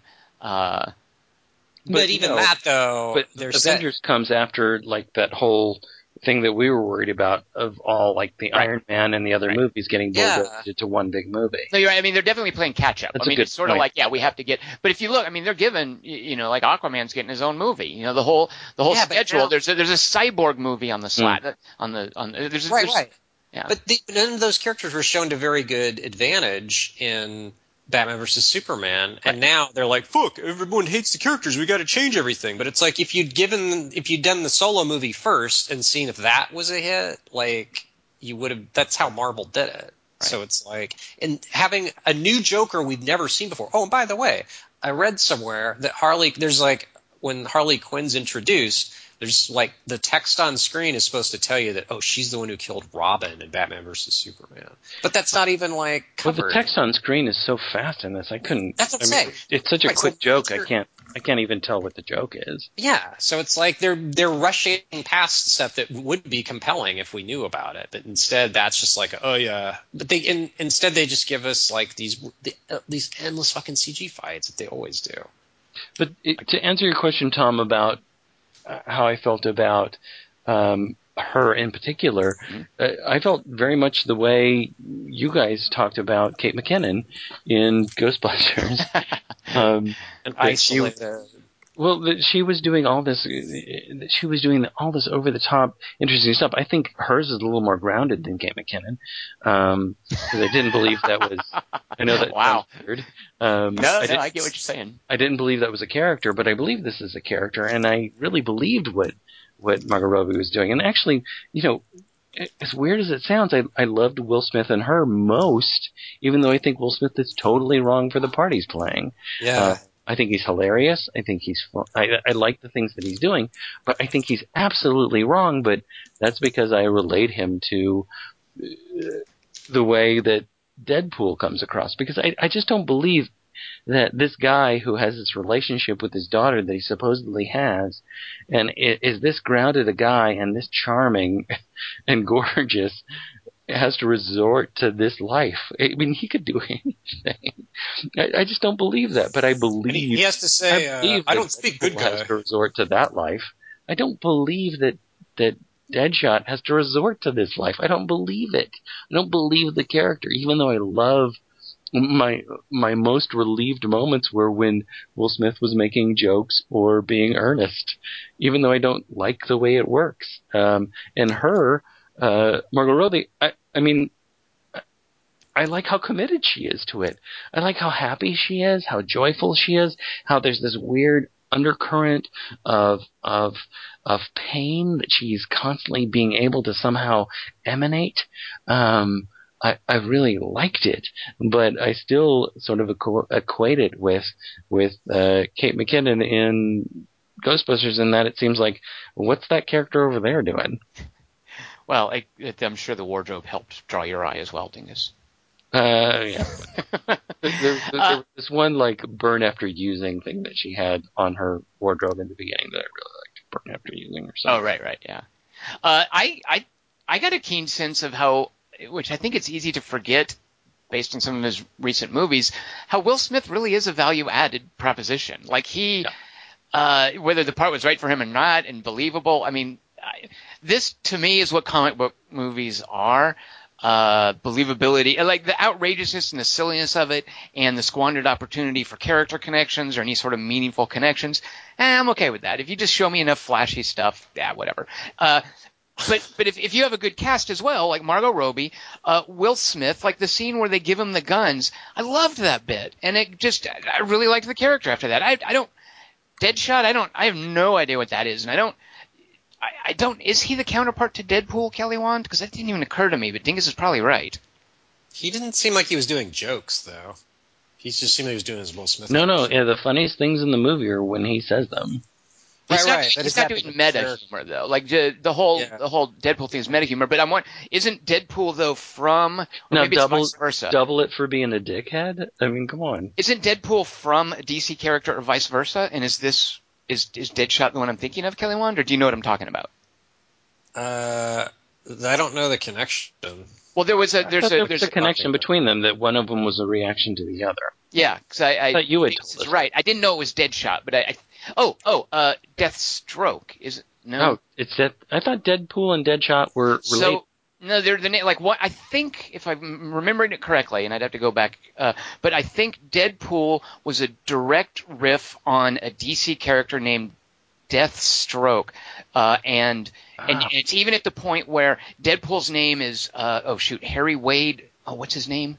You guys know Wade. Oh shoot, even their names uh, of their human being, their their human personas, their non-superhero personas, are that direct. But oh, it, you're right. Because this guy's name's Floyd.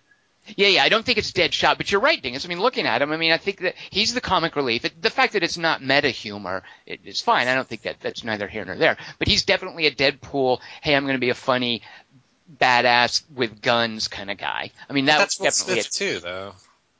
Like, yeah, yeah. And but, in the comics, like Robert Downey Junior made Iron Man funny, but in the comics, Iron Man's not funny at all. Right, right, right. Yeah, yeah. So I don't know what source material for Deadshot. Like, I'm not really a D C guy. Well, but I, well how, do, how do you feel about the, the daughter stuff with Deadshot then, Tom? Uh, just throw away. You know, here's a basic yeah. motivation that anybody can sort of understand. It's for the cheap seats. You know, I mean, it's just shorthand for here's why he's a nice guy and you should care about him. I actually, here's another, I thought that was another weak point, though, is I wish they had been more uh, anti-heroes, because they were just straight up heroes for the most right. part. Right. Um, right. Even his bit, like, when he didn't shoot Margot Robbie, I was like, oh, you're just making him a hero. But then later he explains, I don't shoot women and children. But still, I wish God, they had I done more. That. I, I wish hate they'd, that thing about Hitman. Uh, and I wish they'd done more anti-hero stuff, though. I wish this had been, and that's why I say I wish this had been R-rated. Like, I would have loved to have yeah. seen these characters and this level of energy and production value applied to darker material, or at least material that was willing to be violent or crass. Um, you know, I was certainly happy with the level of sexuality. Like, you had that. That I didn't need to see her naked. Like, that was fine. How scantily clad she was, how beautiful and sexual she was. But I would have liked this to have darker themes, more anti-hero-ness. Yeah, and they hint at it, and then they they jack you out of it. I know, they like, really do. And it's like Dingus's... What do you mean they, they dissolve? They literally dissolve away. Well, it's like but Dingus... They, she, because, does, she doesn't care about it. I mean, she... No, no, she, when she's introduced she, in that... Yeah. Go ahead. Well, in the first scene where she's in the jail cell, and then the guards come in, it dissolves the second they come into the cell. And it's oh, like, with, what are they going to do? All right, yeah.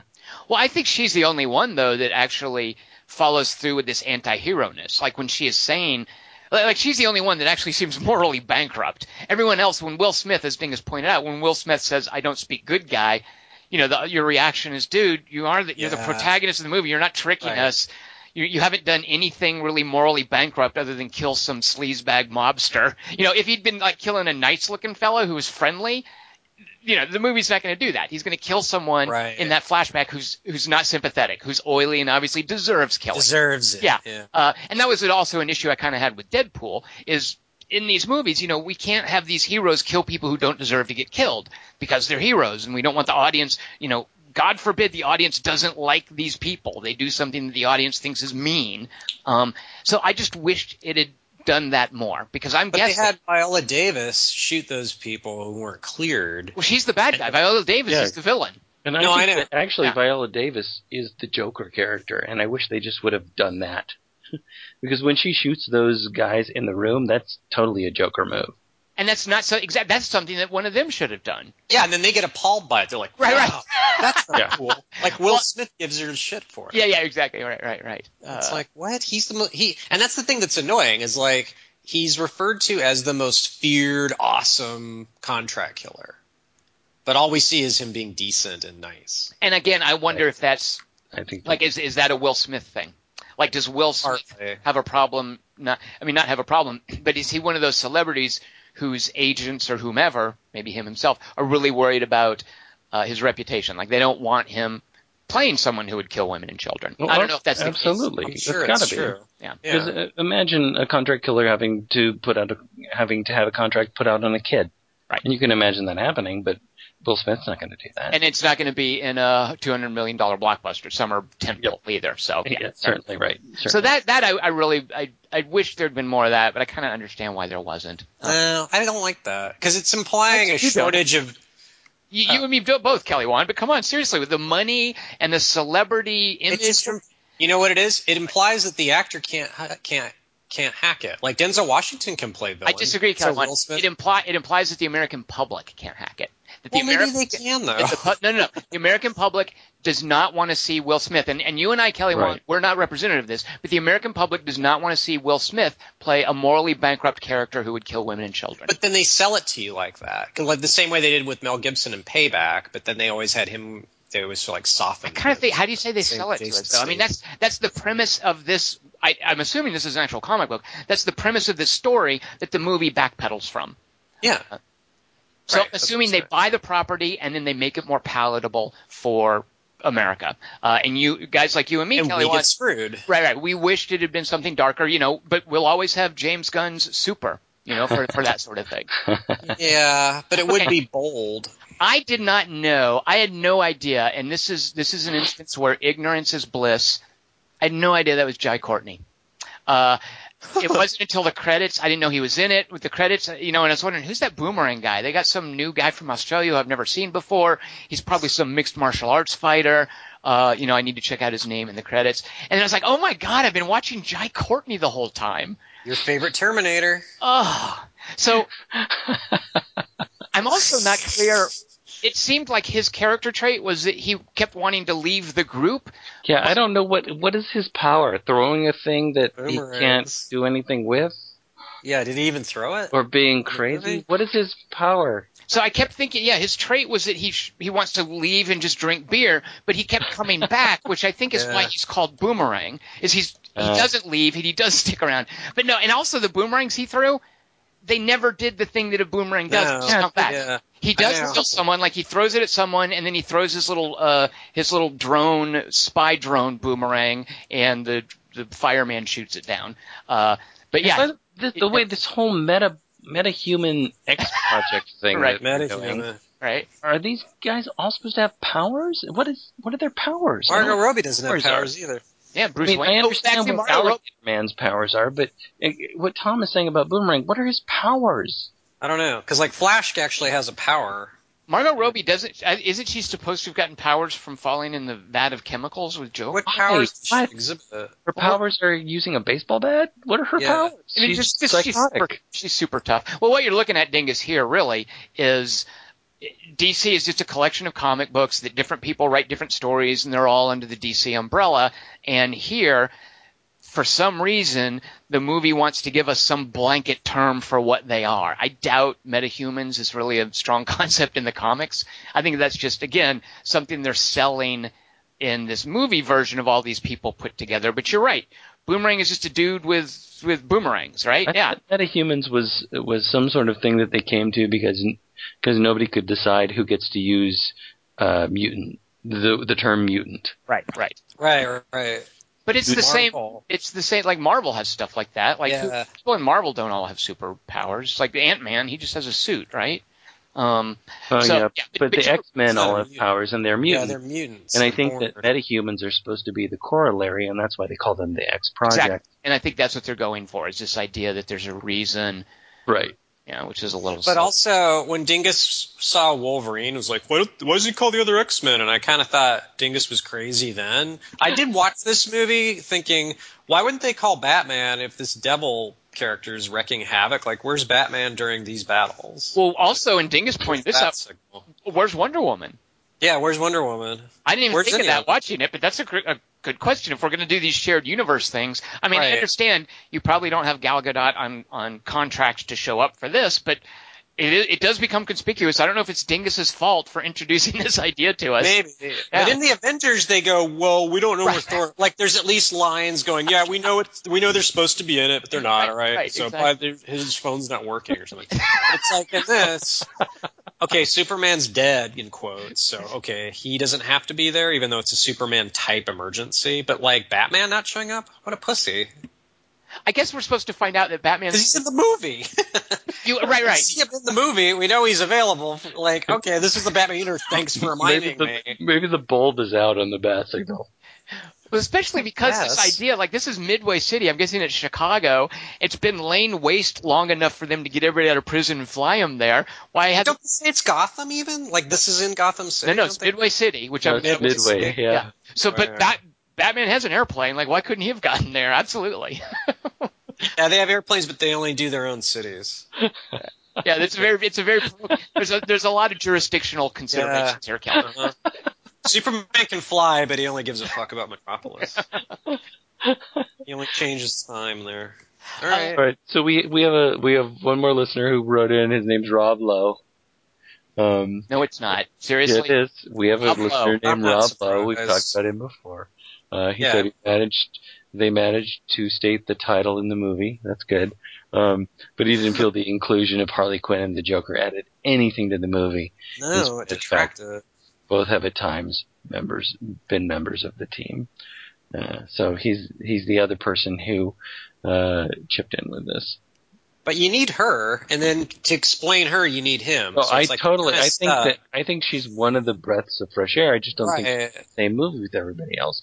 I just wish they would have found a way to have a decent motivation for her, other than uh, chasing this guy who just seems totally uninteresting and creepy to me in a in a bad way. I mean, Tom's right to call out my use of the word creepy, but I'm using it in a different way. You mean uncanny valley way, it's right? T V, it's it's it's uh, it's like wrong. It's just wrong. Uh, well, I do. I do feel. Uh, I would. Yeah, I would use the word resentment. I mean, the fact that he is doing Heath Ledger. I mean, I'm like, dude, yeah. You're no Heath Ledger. Don't right. d- don't remind us of what Heath Ledger did. Get a different voice. Whatever you're doing. Uh, and yeah, David Ayer should have, you know, put the kibosh on that. So yeah. I don't. It should have been somebody totally different, or yeah. not at all. I, that's totally. It, it should have been a woman or somebody nebbishy or just somebody that's, totally different. I'm so attached to your Zach Wood as the Joker, dingus. Like yeah. that, I'm sold on that. Let's I would love that. Or or Sebastian Cabot or Hugh Grant. Anybody, anybody else? Who's anybody Sebastian else? Cabot? Hugh Grant's interesting. Who's Sebastian Cabot? Uh, Sebastian Cabot's like a, an old British actor. I forget what he did. He, he's like from uh, the Jungle Book. He, he, very droll, very dry wit.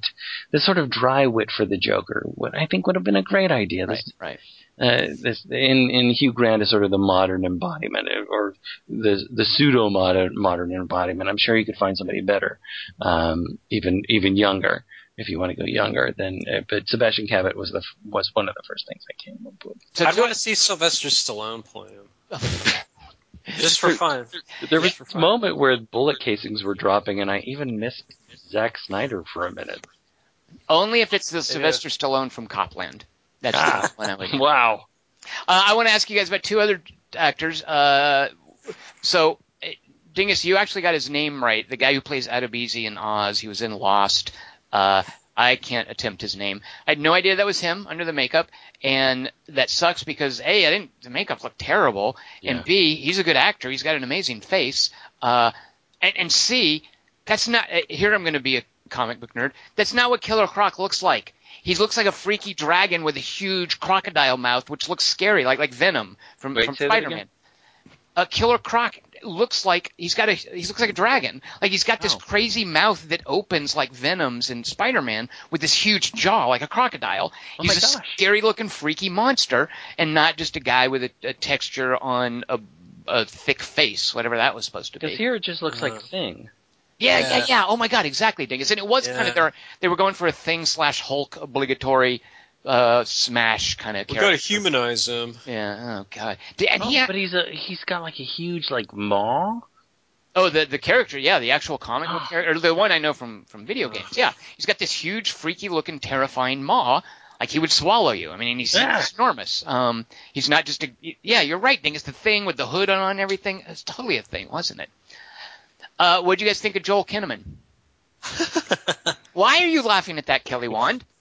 Because I know you like him. Oh no, you! How do you know?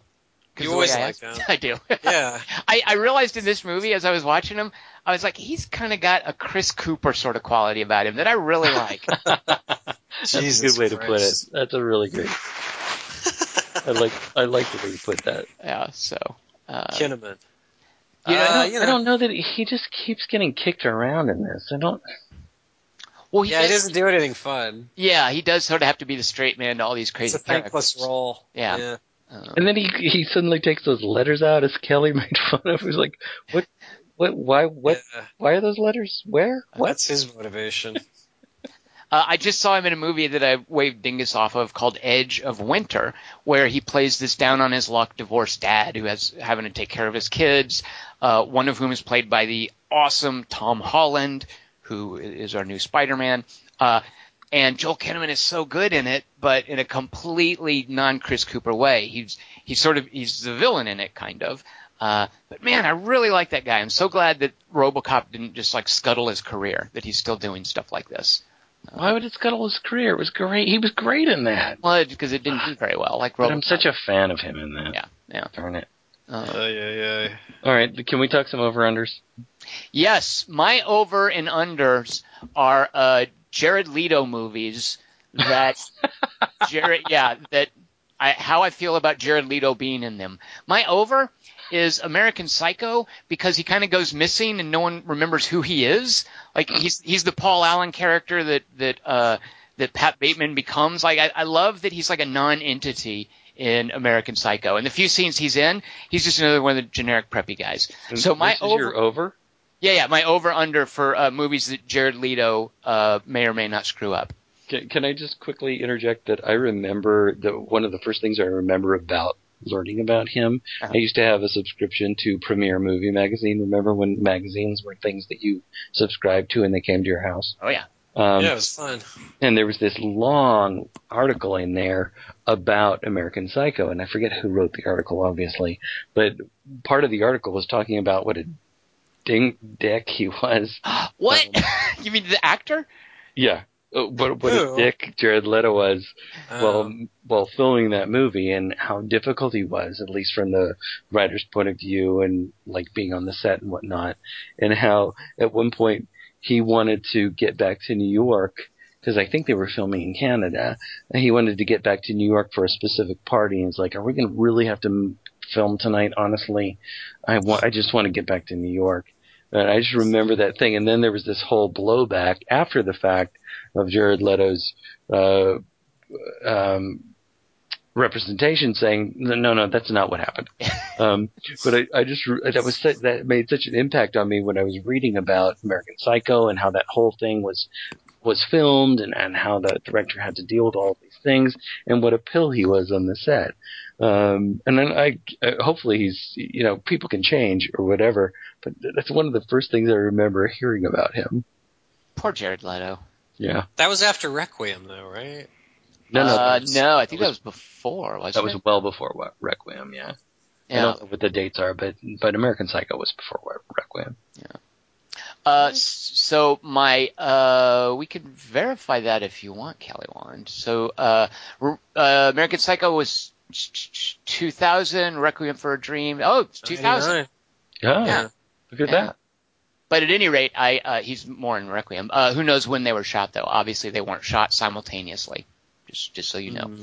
And Dingus, maybe Jared Leto needed to get back to New York because he had to shoot scenes for Requiem for a Dream. That's a good point. So it's entirely possible that it's Darren Aronofsky's fault. uh, so my over then is American Psycho because he kind of goes missing halfway through. My under is a movie I, I have seen, but I don't remember anything about it. Um, and it can't be good. It's got to be awful. A, because I don't remember anything about it, but B, because Jared Leto is the lead, but the women in it are Tara Reid and Alicia Witt, both of whom oh, I think uh. are, are, are pretty bad. Uh, and it's called Urban Legend, and it's some like it's something. Yeah. It's like on a college, and Robert Englund plays one of their professors, and they're exploring urban legends, and yeah, and uh, somebody there's like a slasher or something. I don't remember. I know Rebecca Gayheart. That's yeah, yeah, yeah. She's in it. I don't know who that is, but she's in it. Uh, Um, hmm. So that oh, that's my under. I don't I don't remember it. Jared Leto was in it. Uh, I don't know if it's his fault that it. I don't remember that it was terrible, but that's my under. He's I also. Like Alicia Witt, though. I have oh Alicia Witt's terrible. What do you like her for? Red hair. Did you see her in Walking Dead? Do you remember her in the last season of Walking Dead? No, fuck she's, Walking. She's awful in that. She's in a couple episodes and she's terrible. She's uh, really hot in Dune. Kelly Wand, I am just appalled at you. I'm appalled. What? Get it, palled, dude. Appalled. Polytredes. Get it? Well, the thing is, wet. What are your overs and unders for Suicide Squad? How did you How did you pronounce Paul's last name? Atreides? Atreides? Oh my god. Ah, uh, shaddammit, dingus, leave me alone. Wow. I apologize. Get it? All right, so my over. My over and under about yeah, criminals who are forced to do things they don't want to do, namely do nice things. Um, so my over would be a movie that we did for the podcast called The Losers. Mm. Do you remember that movie? Yeah. It's got um, Chris Evans being the dorky guy in it. It's got yeah, Robert, uh, not Robert Patrick, Jack, Jason Patrick is the villain. Uh, yeah, and Chris Evans is an awesome so sniper. So is Saldana, yeah. Jeffrey Jeffrey Dean Morgan's in it. Jeffrey Dean Morgan, super good. Yeah, doing it so. Was the rich man's A team. It, it, it wasn't Idris Elba, the Liam Neeson. Yeah. yeah. Boy. No, no. Well, he's it turns out to be the villain. Well, Jason Patrick is actually yeah. a bad guy too. Um, so, but yeah, Zoe Saldana, Zoe Saldana that gets them to. To come back. Oh my God, is she in every movie? Jeez. Yeah, she is. She has a good sex fight with the comedian in it. She was almost in one of my picks for three by three. But anyway, uh, my under would be a movie called forty-eight hours, which I don't care for, and we've talked about before, uh, about a criminal being forced to do something he doesn't want to do. Wait, the first like one or the second one? The first one. No! Yes. Dingus Kellywan just said no, so I'm afraid you can't pick it. Uh, all right, then the second one. Another. Right. Uh, then I choose another forty-eight hours. For yeah, me. Thank you. All right. Well, I applaud your choice now. All right. Kellywan, what's a movie that's better and a movie that's not quite as good as Suicide Squad? Uh, I picked uh, ensemble villain movies for my over-under. Mm-hmm. So my over's Mean Girls. And my under is uh, Summer Lovers with Peter Gallagher and Daryl Hannah. Who's the third woman? Or not the second Liza woman, I guess. The third actor. Joyce DeWitt, I think. What? That would be awesome, but wow. uh, I don't think so. Deborah von Valkenburg. I don't I know who that is. Um, the Irish girl from Caddyshack, I believe, is the middle one. Kellywan, before we do a three by three, do you have anything grossly inappropriate to say about Margot Robbie? Daddy's little boy, oy, oy, oy, oy. Oh. One, two, three, not only you and me got one eighty degree line between us. One, two, three, meet apart now we come down three feet. Everybody loves oh. La la. Oh, I like her. Proved. Improved her outfits. I was told, uh, or I read somewhere that she hated wearing the outfits because they were really cold and uncomfortable. And they were just like, tough shit! I'm bummed that she didn't stick with the mallet. Oh, that, I thought that, she did that, stick with that. The silliness of the mallet is, I think, one of her traits, is she's running yeah. around with the mallet. And, and she wears, in, in a lot of the comics, she wears like an actual Harlequin's outfit, like a jester, yeah. which is, yeah.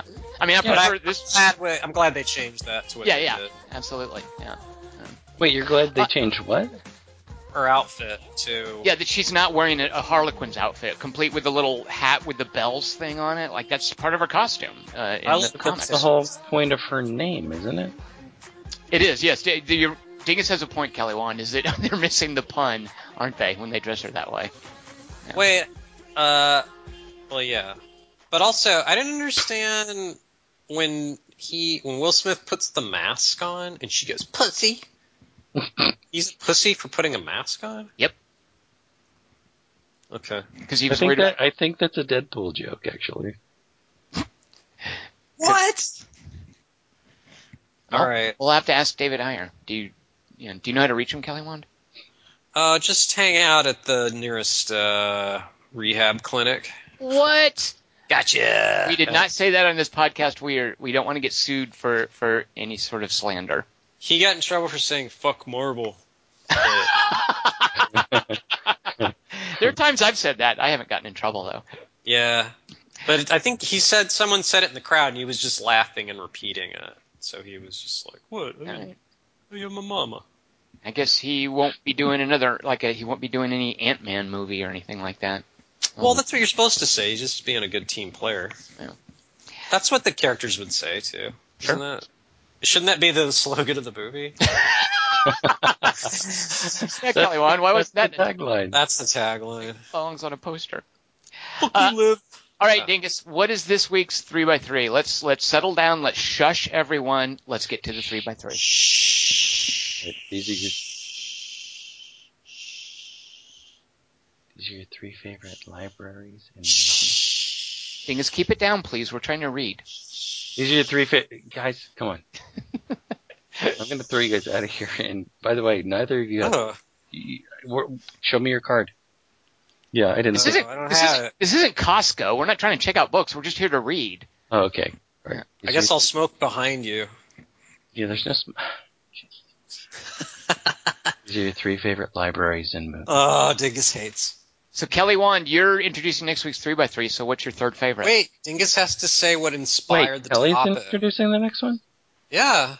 Yeah, we did, mine, we did mine last week. It was Yeah, yeah we did. Oh. It's time. Crazy. Big time. Yeah, I know. Crazy. It's been three weeks since I said something stupid. For three Let's celebrate the three-week anniversary with another stupid topic. But, wait, you have to say what inspired libraries. Uh, obviously watching the Ghostbusters, um, because I watched the original Ghostbusters, uh, and I thoroughly enjoyed watching the original Ghostbusters again. And the first part of it takes place in New York Public Library, which um, has this great uh, resonance for me, because the first time I went to New York, uh, I was riding in a cab. Uh, I didn't – I had no idea. I was this rube from Virginia. I was, you know – visiting New York for the first time. I'm riding in a cab. I don't know what the hell I'm doing. And uh, I look over and I see this building with these lions in front of it. And I'm like, what's that? And, and the cab driver literally said to me, what are you, an alien? That's the public library. And I felt like a total asshole. I noticed uh, you didn't answer the question, Dingus. Hmm. What? Whether or not you're an alien. Interesting. Uh, I did yeah. not after that, but I, I seriously was. And then he built a wall around the back of the cab, and I couldn't get out of it mm-hmm. and get into America. Right. So anyway, um, the opening part of the original Ghostbusters, uh, which takes place in that library and has uh, a really great scene of, you know, books being stacked in a certain way. No human would ever stack books this way, uh, was what inspired me. Uh, there, there are other things that, I mean, this, this topic has been in my list of to do for a while. Uh, but I, I took it off the shelf for this particular week because of Ghostbusters. Wait, wouldn't an alien want to go to a library? Because it's like human knowledge sort of yeah. codified. Definitely. So or tell the, just, that's what I would have said to the cab driver. Or they could just go up your butt to find out all the knowledge. What? This that's isn't what, Slither. That's what aliens do. They go up your butt to find out the knowledge. Hmm. That's what they do. I, I, I, look. Are you talking about Whitley Strieber aliens or Dark Skies aliens? I'm talking, the answer's about, the same. I'm talking about Christopher Walken aliens. Well, why can't you be happy for him? But if I could bring the house down, Dingus, I'd like to give a quote from my number three favorite library movie. I would like a nice, powerful, mind-altering substance, preferably one that will make my unborn children grow gills. Yeah, Al- you said that line? Altered States. Oh, I'll do another line. All right. Can I have a falafel with hot sauce, a side order of Baba Ganoush, and a seltzer, please? Yeah, I'm sticking with Altered States is my guess. You don't think I'm smart enough to work in your fucking library? Yeah, Altered States. I got it. Yep, totally. It's William Hurt. He says all those lines to Blair Brown. Yep. I thought it was John Hurt. Oh, shoot. No, shut up. It is William Hurt. Uh, uh, you, uh, you briefly tricked me. I, I was visualizing. Wait, John Hurt? No. Hey, wait. Hey, wait. My number three is from the motion picture Party Girl, starring Parker Posey. Uh-huh. Did you ever see Party Girl? She's like a party girl in it, and uh, but she's it's about her rite of passage to becoming a librarian, and so she works for like her aunt or something who thinks she's a total fuck up. But then one night she doesn't go to the party, and she just stays in and does learns the Dewey Decimal System, and it's I like, like really exciting to her. But so, it, it, so it takes place in a library, right? Yeah, she spends all night at the library, just totally being exhilarated by the Dewey Decimal System. It, it is very much a library movie, Dingus. He's not trying to pull a fast one. I did not yeah. know this. I don't even know this movie, and it makes me very happy. And there's like a vendor she's into who sells like falafels, and he comes, he wants to become a teacher, so he comes to the library, and she's working there at night, and then they have sex in the library. And it's really hot. Okay, what? I like this pick, and I like that you whispered that last part. Party Girl. It's a good movie. It's vintage Posey. Yeah, yeah. I mean, if you're a Parker Posey fan, I think you got to see it, right? Like, it's yeah. You can't say you're a Parker Posey fan if you have not seen, I guess, a handful of movies like Party Girl, Day Trippers, what else? Henry Fool. Do you have to see Henry Fool? Best in Waiting Show. for Guffman. Yeah, Best in Show and Waiting yeah. for Guffman. Yeah. And uh, the one, what's the one where she's the Jackie Kennedy aficionado? House of Yes. Oh, very good, Kelly. Wow, wow. Kelly. Uh, Superman Returns. Superman Returns. She's super good as Valerie Plame. Yeah. Superman Returns. Her car, well, her car accident. She has poodles. It's pretty interesting. Tom with the Superman Returns drop. Nice. Yeah, he was a little ahead of me on that. my th- I'm going to give you guys a line from my third favorite library scene in a movie. The library itself I love. Uh, this is actually a library. Well, I won't say. Here's the line. Harold? uh, Caddyshack. No, you're... Police Academy. Keep going. Colder, colder. Animal House. Here, I'll do it again. This Maybe I didn't hear it. Harold? Bachelor Party. Wait, it's something eighties, though. Oh, Kelly One, you're on to me. You've got me. Uh, Harold. Okay, what if I tell you that in the background – this is in a library. In the background of this library, there's one of those oil pump things that looks like a dinosaur head, that looks like one of those drinking bird heads, you know? There's one of those going in the background of this library. Wow, what? Yeah. Pee-wee's Big Adventure. Let me put some people in this library scene. I'm going to populate it with actors. You can see uh, Ernest Borgnine,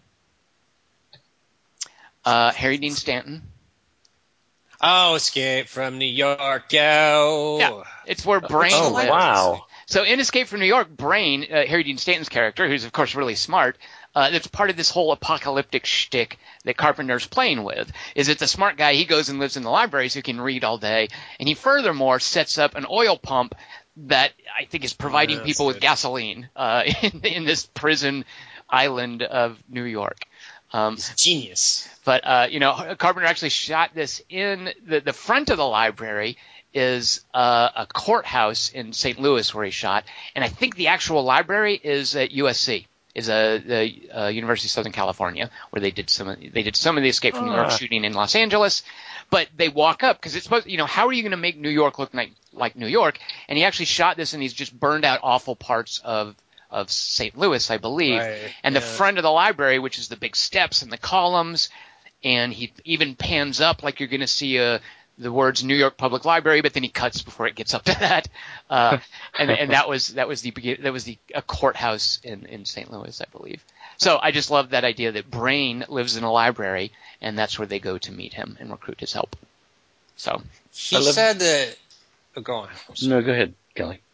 He said that they shot it in Saint Louis, like at, only at night for like six months, so he didn't see the sun for six months. Oh. I don't think there. Yeah, well, because Escape from New York, you love this, Kelly Wand. Escape from New York is one of those movies that takes place not even one day, all one night. Yeah. Kurt Russell arrives that night, and it's dawn the next day. I mean, before, isn't it? Like, there's not a. Yeah. Does he go a full day? And he doesn't. Yeah, it's just that one evening. It's just one night in New York. Yeah. So. Kurt Russell, uh, Snake Plissken never does anything in the day.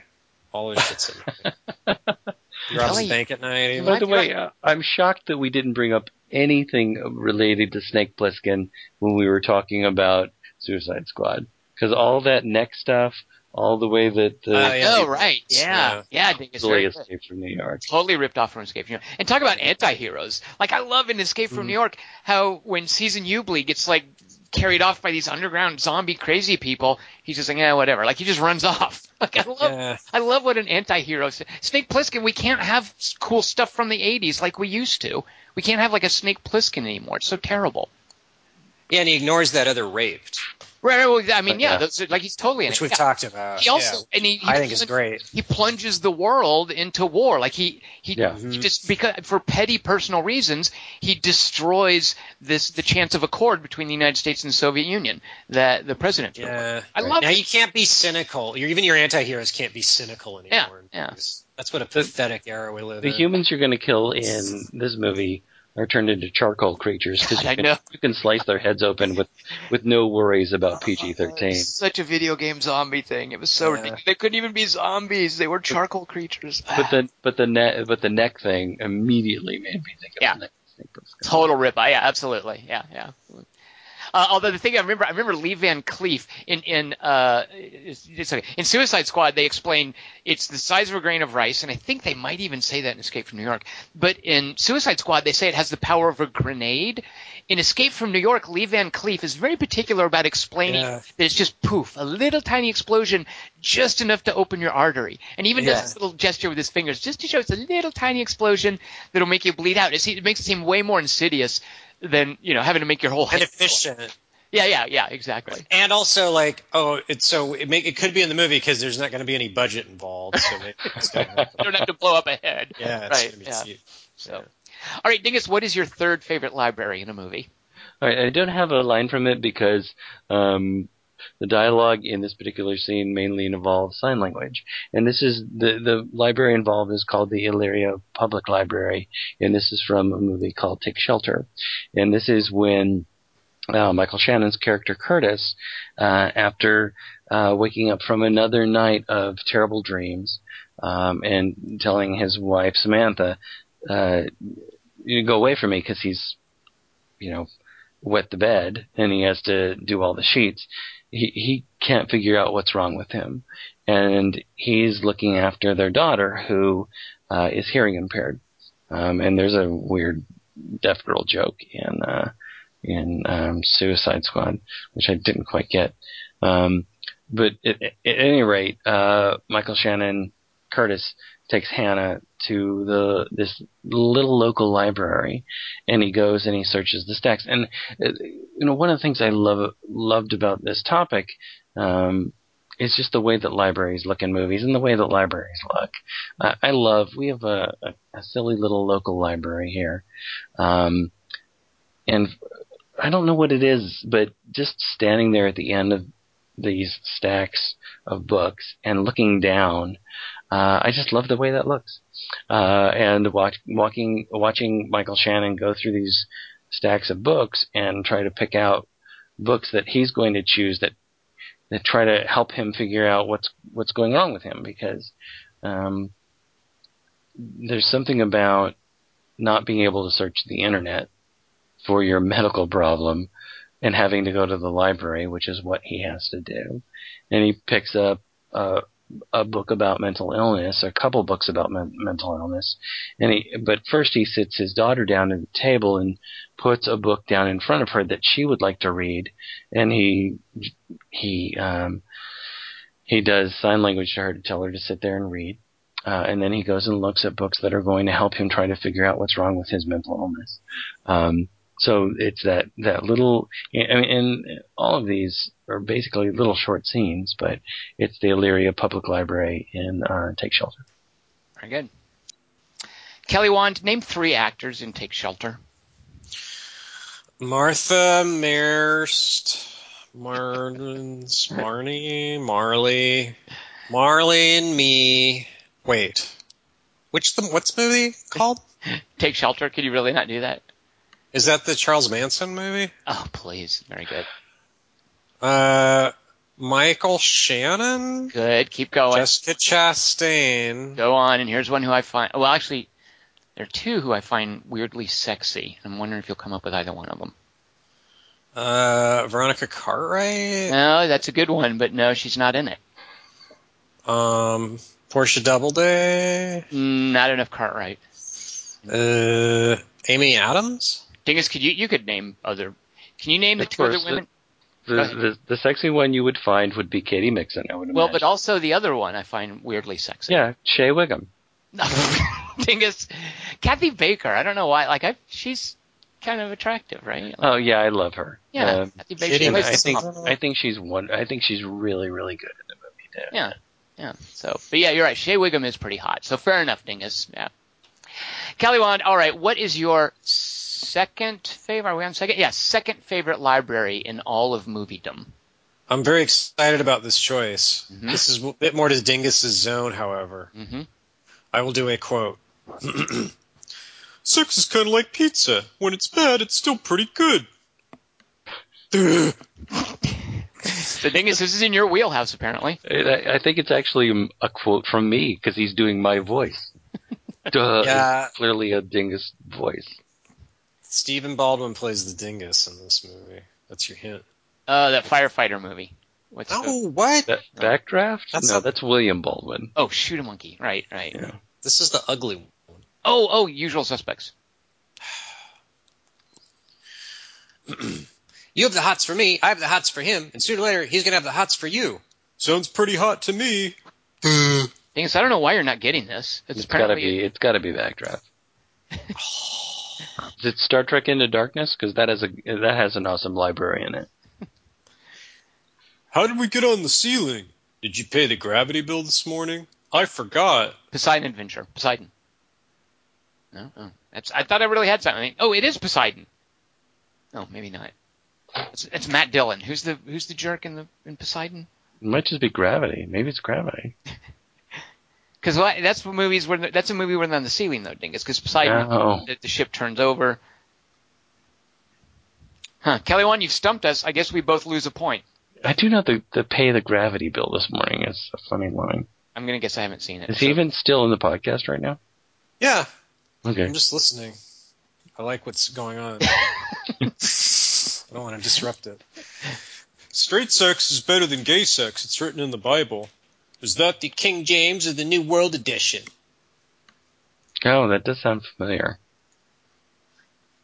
All right, it's from the motion picture Threesome. Oh, I was going to say that when oh, you said yeah, a Baldwin yeah. brother, because you also talked... Oh, shoot. Well, that's got one of my favorite Sting songs in it. I mean, yeah. That, that I think so. Things. I think that has... Um, anyway, go ahead. You talk for a minute. Well, I it's... outed myself as a terrible person. What? Sorry. That's not out yet. A. And two, um, it's a movie where uh, Lara Flynn Boyle's hot for Josh Charles from Sports Night.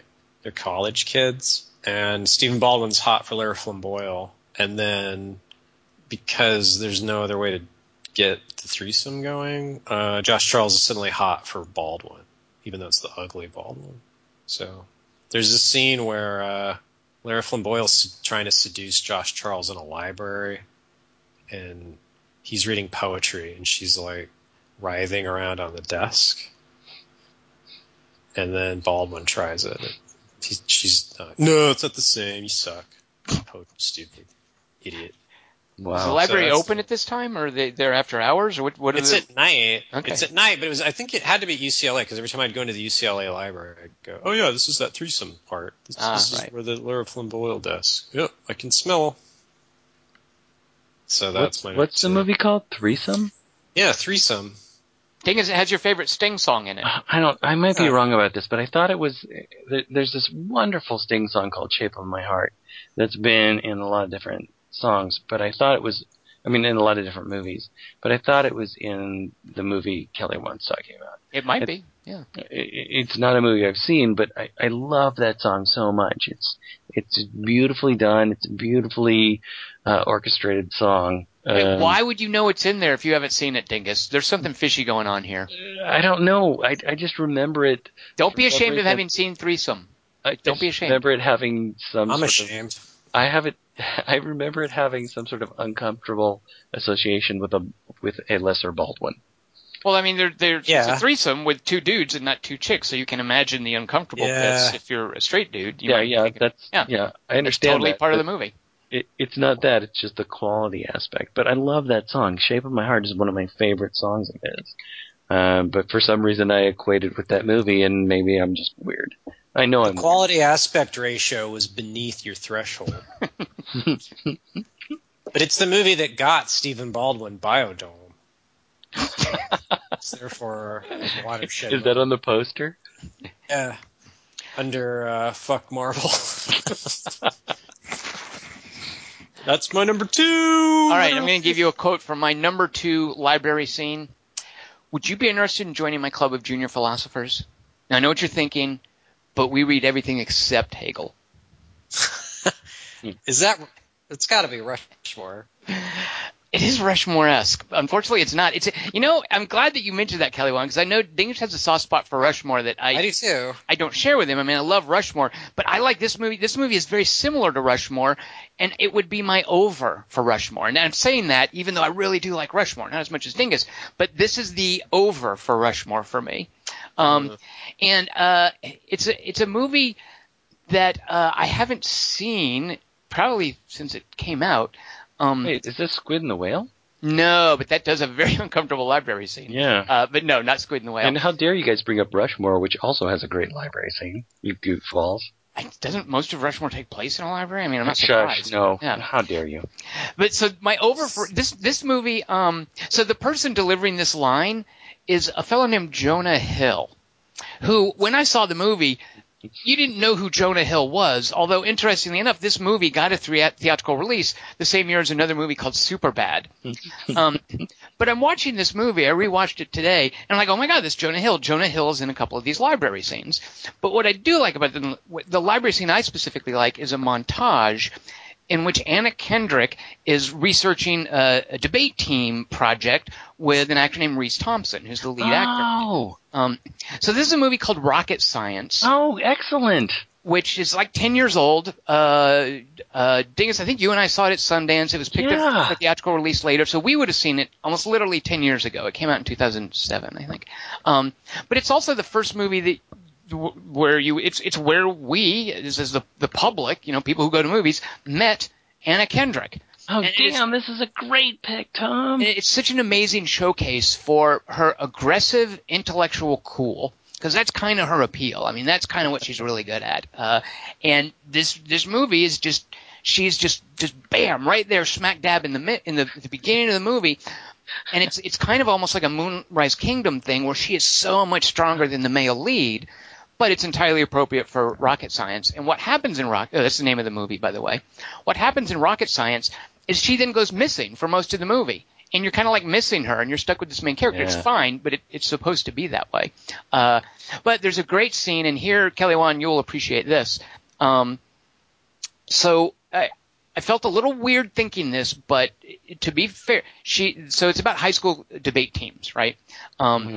Anna Kendrick, when she shot this, was twenty years old. So I'm I'm okay saying this, and this isn't – I'm not doing a Kelly Wand here. Ugh, I'm already I'm already with you, dude. But she is so she's she's so beautiful, and she's like a little – it's not baby fat, but she's got a slightly rounder face. Oh, you're so uh, wrong right now. But there is in in uh, this library scene. Yeah. Some of the, the it's. It, it, I, I'll just come out and say it. There's an amazing cleavage shot of her in this library scene. twenty-year-old Anna Kendrick, when you're like, who is this girl? Where did she come from? She's amazing. And then there, and it's not trying to be lascivious. It's just her wearing uh, something that shows off a little cleavage and leaning over the table. Uh, but that I also gives me a five-day extension. Very good, Kelly Wand. Gotcha. Uh, but I also loved seeing that. Hey, that's Jonah Hill, and and having no recollection, he comes back. In, a, in another scene. I had no idea that Jonah Hill was in that. Yeah, yeah. Oh, man, I love that movie so much. I loved the dialogue in it. I loved where the how the movie goes. I love her so much. And the cello being thrown through the window. I love that movie. I haven't seen it in so long. Holy cats. I didn't even think of this. Is yeah. it when they're, when they're taking the S A Ts?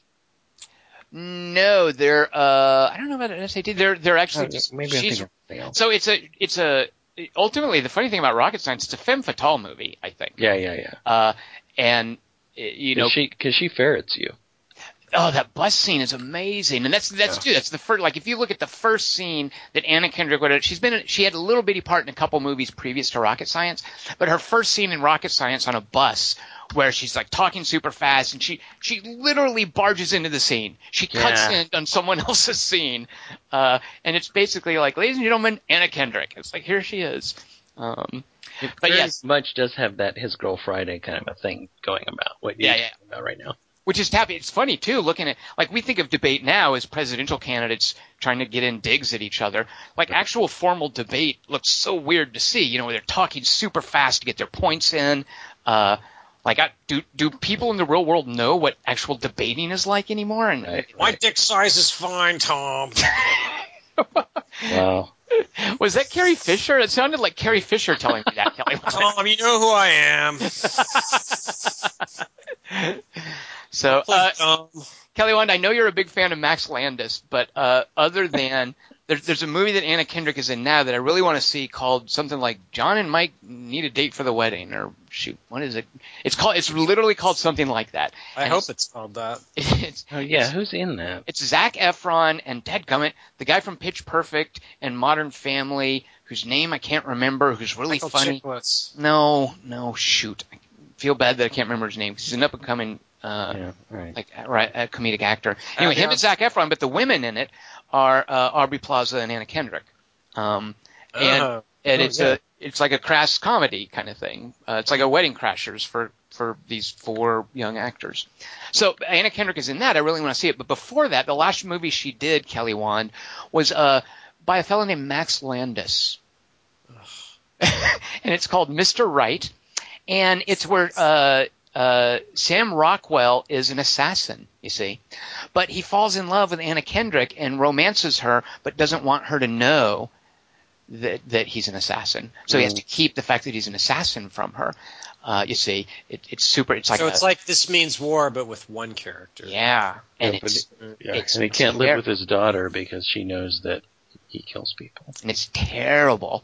It's like it's so such a waste of Anna Kendrick and even of Sam Rockwell. It's like so annoying to see they get these great actors, and it's this terrible movie. And uh, so, Kelly Wand, you should see uh, Mister Right is the name of it, Max Landis' latest. Just check wow, it out, Kelly Wand. New one? Yeah, check it out. Might check be, it out. You might be into check it. Check out the new Landis. Check it out. Dingus, what's your second favorite library in a movie? Damn, I love that you reminded me about Rocket Science. Rocket I'm Science, so happy now. You should see it. I want to. Oh, I, I want to see it again. Yeah. Dang it. All right, so here's a quote from my number two movie scene in a library, or uh, scene in a library in a movie. Uh, you have a nice chin. Dingus, quit stealing my picks, jerk. You didn't have that. Come on. It's my number one, jerk. Oh, my God. I, oh, God, I just screamed in his face. I can't imagine that you even had that. Really? Here's the other line. Here's the other line. Unbelievable, bro. Oh, that's actually not in the library, but here's another one. A nice chin? Seriously? Fucking weird. You're the man. Yeah, yeah. You're the man, Tom. I can't believe you stole my number one pick. What a jerk. I can't believe that's your number one. I thought I was totally going to surprise you with that. Well, yeah, right. First of all, it's, it's my, your it's, number one, so go ahead. It's also Tom Chick's number one movie of two thousand three, I'll have you know. Yes, I uh, understand that, but no, nobody's going to remember that stupid little library that looks like it's in a trailer. You know what the name of the library is? It's the Newfoundland Library. Yeah, it's the Newfoundland Library. All right, Tom, tell people what this... Well, the reason I remembered is, isn't as a, it's not because of the library, but it's because Michelle Williams is the librarian. Uh, yeah. And that's the... That's the uh, we have a friend who once was trying to think of the the actor in this movie, Kelly Wand, and he's like, well, who's that? What's that actor's name, that actor? Oh, uh, Stephen Dinkelman. Kelly Wand, what actor do you think he was trying to think of? Dinklage. Yeah. He really thought Peter Dinklage's name was Stephen Dinkelman. Uh So Station Agent uh, is about a dwarf, is about Peter Dinklage uh, moving. He inherits a little bit of property in a town, and he moves there and lives in a, a railroad station. He's a railroad enthusiast. Uh, and it's a Tom McCarthy movie, and I think it might have been his first movie, actually. He wrote and directed it. Uh, and rewatching it, I think, and I probably would have realized, Station Agent is about... It didn't originally call for uh, a, a dwarf to be the lead actor, but he liked Peter Dinklage, so he cast Peter Dinklage. So there's nothing – it's not like an, an affliction of the week kind of thing. Uh, what it's about is an outsider, somebody not from an area, and in this in this particular case, somebody who's physically an outsider to other people because he's a dwarf, interacting with a variety of characters who are such good people that they don't see him as an outsider. And he's so used to being a pariah that he doesn't really know how to react to being accepted like this. It's, Station Agent is a movie about being loved. Uh, and one of the uh, people that he interacts with, who he interacts with, is Michelle Williams as a librarian. And there's an adorable scene where he goes in the library to get a book about trains because he's a train enthusiast. And she turns around and she hasn't seen him and she screams because he startles her because, you know, A, she didn't see him, but B, she sees a person at a level, you know, low that she's not used to looking at someone, uh, and she just feels bad about it. Um, And he goes to check out his book, but he can't because he doesn't have any mail from his place, so he can't prove that he lives there. Uh, so he sees her another time during the movie, and then later in the movie he comes back in and gets the book. But she's just one of the characters in this small town, and she's the librarian. Uh, she kind of figures into the story more prominently later on. But there's just some awesome scenes with Peter Dinklage and Michelle Williams in the library. Dinkus, why was that your pick? Uh, it's my pick because I just love the way that the library looks. Um, and I, I live, I, I absolutely love the way that you describe it. But he's going in there to find specific books. But there's also this wonderful shot. There's this beautiful shot of of him as he's after he's picked the book off the shelf and he's walking down past the stacks of books. And it's just, oh my gosh, it's just a beautiful shot of these stacks of books. And I think that. I, I think if you actually look at the stacks of books, there's like, um, I don't know, Robert, uh, there's, there's like, there's, uh, um, he, he's picking out like a train book, but there's clearly in that particular line of books, uh, like thrillers and whatnot, but it's just what, whatever the, the visual of him walking down, walking down that stack of books. Um, but, I also love the way that that whole scene plays out because she didn't expect anybody to be in there. Um, and we, ha- and again, we, we have this little weird little library in our town, uh, that I really love.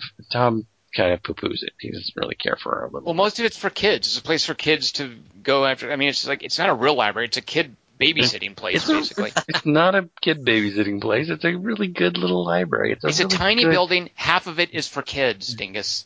Yeah, well, that's fine. It's a daycare center. Yeah, it's a it daycare center a daycare that happens center. to have books. That's not how it's used. And there's uh, so many videos there, too. Like, I hate the fact that smack dab in the middle is this video section. That's just still weird to me. Right. There's a, there's a huge video, video section, and when you put something on hold, they, they just, like, put your name in the book and, like, put it on the shelf, and, and you're like, well, okay, I, I have something on hold. Well, it might be over there. Go look for your name. I mean, it's it's it. But I just love the feel of it. I love the local feel of that little library in the Station Agent because it because it you know the Newfoundland library looks very much like his little train car. Uh, it looks like it's like the same form form factor, and I love that when he surprises her, she's like, "I didn't think anybody else was going to be here."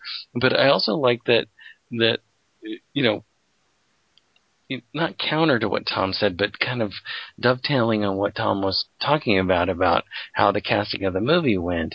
Um, they, you, you know, he's also. Uh, Peter Dinklage's character is uh, also being very careful about uh, standing up for himself, you know. And so uh, when he wants to check out a book right then, he doesn't have a, a library card. You know, he, as Tom said, you know, you have to bring something in to prove what where you where you are from. And um, uh, who's uh, it's Patricia Clarkson. Sorry, uh, Patricia Clarkson says. Uh, you know, he can, uh, I'll just check it out on, you know, he can check it out on, on my card. And he looks back at her and he's like, uh, no, no, I'll just, I'll just wait. And it's, it's one of these little things like, don't, don't do something for me. I'll do something for myself. Don't worry about it. I'll, I'll come back in with a bill or whatever. But she's like, I, I can do that for you. But then this other thing happens where she's like, well, I, I'm sorry about last night. I overstayed my welcome. And Michelle Williams look up, looks up at her like, oh, whoa, what, wait, what? What's going on here?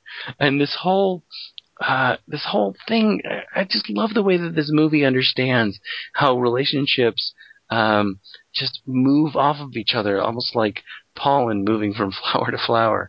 Uh, I love the way that happens in that in that moment in this little library where she says, yeah, you can do it off of my card. No, I don't want to do that. Sorry, I was there too long. And then he leaves. And then he comes back, as Tom said, eventually with his electric bill to say, you know, I do have a an address here in town, and now I can get a library card. Uh, I, I love the way that little library looks. I just love that so much. She she gets the book for him, by the way. Like, he goes home and finds the book uh, yeah. in front of his door. So Patricia Clarkson does it anyway. Yep. Kelly Wand, what's the best library in all of moviedom? Uh, Okay, I'll do a quote. Yeah, you will. I think it's Magruder. I think it's Magruder, too. Why do you think it's Magruder? Because he was second commander to Mitchell. Why do you think it's Magruder? I think it's Magruder because at one time he was temporary head of the committee to re-elect before Mitchell. I don't want a cookie. Are you saying Magruder or MacGruber? Yeah, what's Magruder. Magruder? Yeah. Man, I don't know what this is. Me neither. Oh, really? It's MacGruber. I don't remember a library scene in MacGruber, though, so I don't know. If you're going to do it, do it right. If you're going to hype it, hype it with the facts. I don't mind what you did. I mind the way you did it. Wow. I don't know. Really? Station Agent? Who's Charles Colson? Sit down. You know I'm glad you asked me that question. The reason I'm glad you asked is because if you'd asked Simons or Bradley, they would have said, you know we're going to have to fire this schmuck at once because he's so dumb. It's like Office Space or something. It's All the President's Men. No, it, it, as soon as you said Charles Colson, I thought All the President's Men because that was one of my mom's heroes. My uh, German lady friend reminded me of this one, or I might have gone with Christine. But there's a shot in All the President's Bed where they've just been given the files, and they're in the Library of Congress, and then they're like flipping through these like piles of files, and then there's like these series of dissolves, like in Suicide Squad, but it's like the camera's going up, and so they're like at the left top of the frame, and it's just like this huge labyrinth around them. It shows that they're in like a really they're in over their heads. It's like a really big library shot. So that's my number one. All the President's Men, not Christine, like it could have been. Thing is, is there a library? Because I, I maintain that a better movie about journalism is Spotlight. Is there a library scene in Spotlight? I don't remember. Yeah, there should be. I just remember Charles Colson being a staple in our household because he became a total born-again Christian in in prison. No, that's what you do in prison. You got not much else to do. Yeah. You don't like All the President's Men? No, I do, but I, I sort of think that Woodward and Bernstein uh, get this reputation as being crackerjack journalists when really the the person responsible for the takedown of Nixon at Watergate wasn't them at all. They were just passing along the information that uh, mm, Deep Throat gave them. Yeah, but it's Dustin Hoffman and Robert Redford talking really fast. No, you're right. Fair, fair enough. I mean, as far as like a seventies movie yeah, from that era about it's amazing about paranoia and whatnot, that's fine. But I, I'm not. I don't. I I, I think the, the Spotlight folks for the Boston Globe deserve to be lionized more than Woodward and Bernstein. So I just have uh, a little. I have a little grudge against All the President's Men. Sorry. Really? Yeah. I just kept just a little one because it's too much about propaganda. It's not propaganda. It's just they're they're not. It's dramatization, really. I mean, Wait Woodward and Bernstein, they're great. They're reliable journalists. They're reliable journalists, but they, they didn't. All they did was their jobs. Like it, it wasn't a matter of them doing a lot of crazy research. They had this information given to them, and they passed it along like they were supposed to. They just did. They didn't. They didn't yeah, break but, open any a story.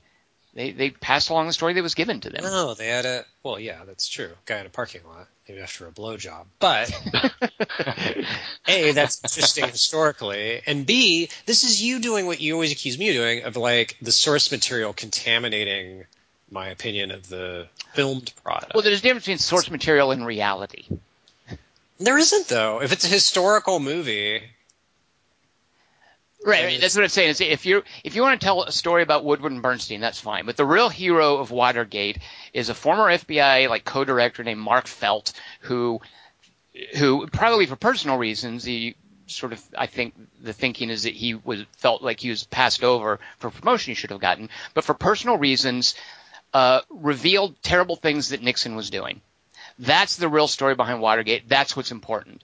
Uh, we didn't know who he was for the longest time, so we thought of it as the heroics of Woodward and Bernstein. And they're fine journalists, that's fine, but they are not the heroes of of. No, but what movie has better dialogue, Spotlight or? No, fair enough. Yeah, you're. Well, oh, Spotlight. I would oh, say. yeah, Spotlight. Yeah, I mean, I love All the President's Men, and it's great. Is it? It's not Sidney Pollack. Is it Sidney Pollack? Who, who directed All the President's Men? Isn't it Lumet? Oh, yeah, yeah. Oh, I always screw them up, don't I? Yeah. Um, it's a fine bit of seventies filmmaking, but I don't think it can hold a candle to what Tom McCarthy does in Spotlight. Yeah. I mean, it was I, Pacula, by the way, who directed it. Alan. Oh, was it pa- Alan Pacula? Pacula? All right, right. the Parallax View guy, right? Isn't that well, yeah. what's what's the what's the scene again? I'm sorry. I'm... It's, a, it's a great shot of the Library of Congress. So go ahead, Kelly. Oh, all right. It's a... well, yeah, it's a shot of them working in the yeah. Library of Congress. Oh, okay. It's okay. going up, and it's just like a really visual. Cool. It's maybe the money shot of the movie because it really the, is. Is that shot. the? It, is it really the Library of Congress though? Yeah. Okay. Yeah. Which I haven't been in, so maybe that's why I haven't seen the movie in a while. Well, you're not allowed in because you don't have a card. Do you have a Library of Congress library card? Uh, no. I belong to A F T R A. We'll just bring uh, just like a proof of where you live in Germany, yeah. and they'll let you have just your electric bill or something like that. Uh, really. All right. You know, I shouldn't be, I shouldn't be uh, talking All the President's Men down. It is a classic, though. Yeah. But it's just I love Spotlight so much. I feel like like Spotlight is more relevant to at least my experiences as an adult and, uh, you know, what it says about the Catholic Church and, and the, the corruption that can occur. In, in I like it because it's Watergate's a quaint scandal by comparison with shit that just goes on in the open. Well, I, I here's the problem with Watergate is I feel like what – yeah, yeah, exactly. Like what happened in Watergate is, is was an abuse of the executive office, but I right. think that there have been – abuses in the executive office since then. No, I know. That are it's, a little bit more dangerous. And uh, yeah. No, I totally agree. Yeah. And it's. I, I think. Saying. Yeah, I think even in this election, like, well, yeah, I don't want to get too. And I really like Spotlight word, too, by the way. Yeah. The word itself has been twisted and abused in a number of ways. Everything becomes a gate now. Yeah. Every, every new scandal is this kind of gate or that kind of gate. It was the original gate, though. You gotta, you gotta give it credit for that. It was there first. So. Yes. Oh, yeah. yeah, and whoever came up with the name for that hotel's like, wait, what?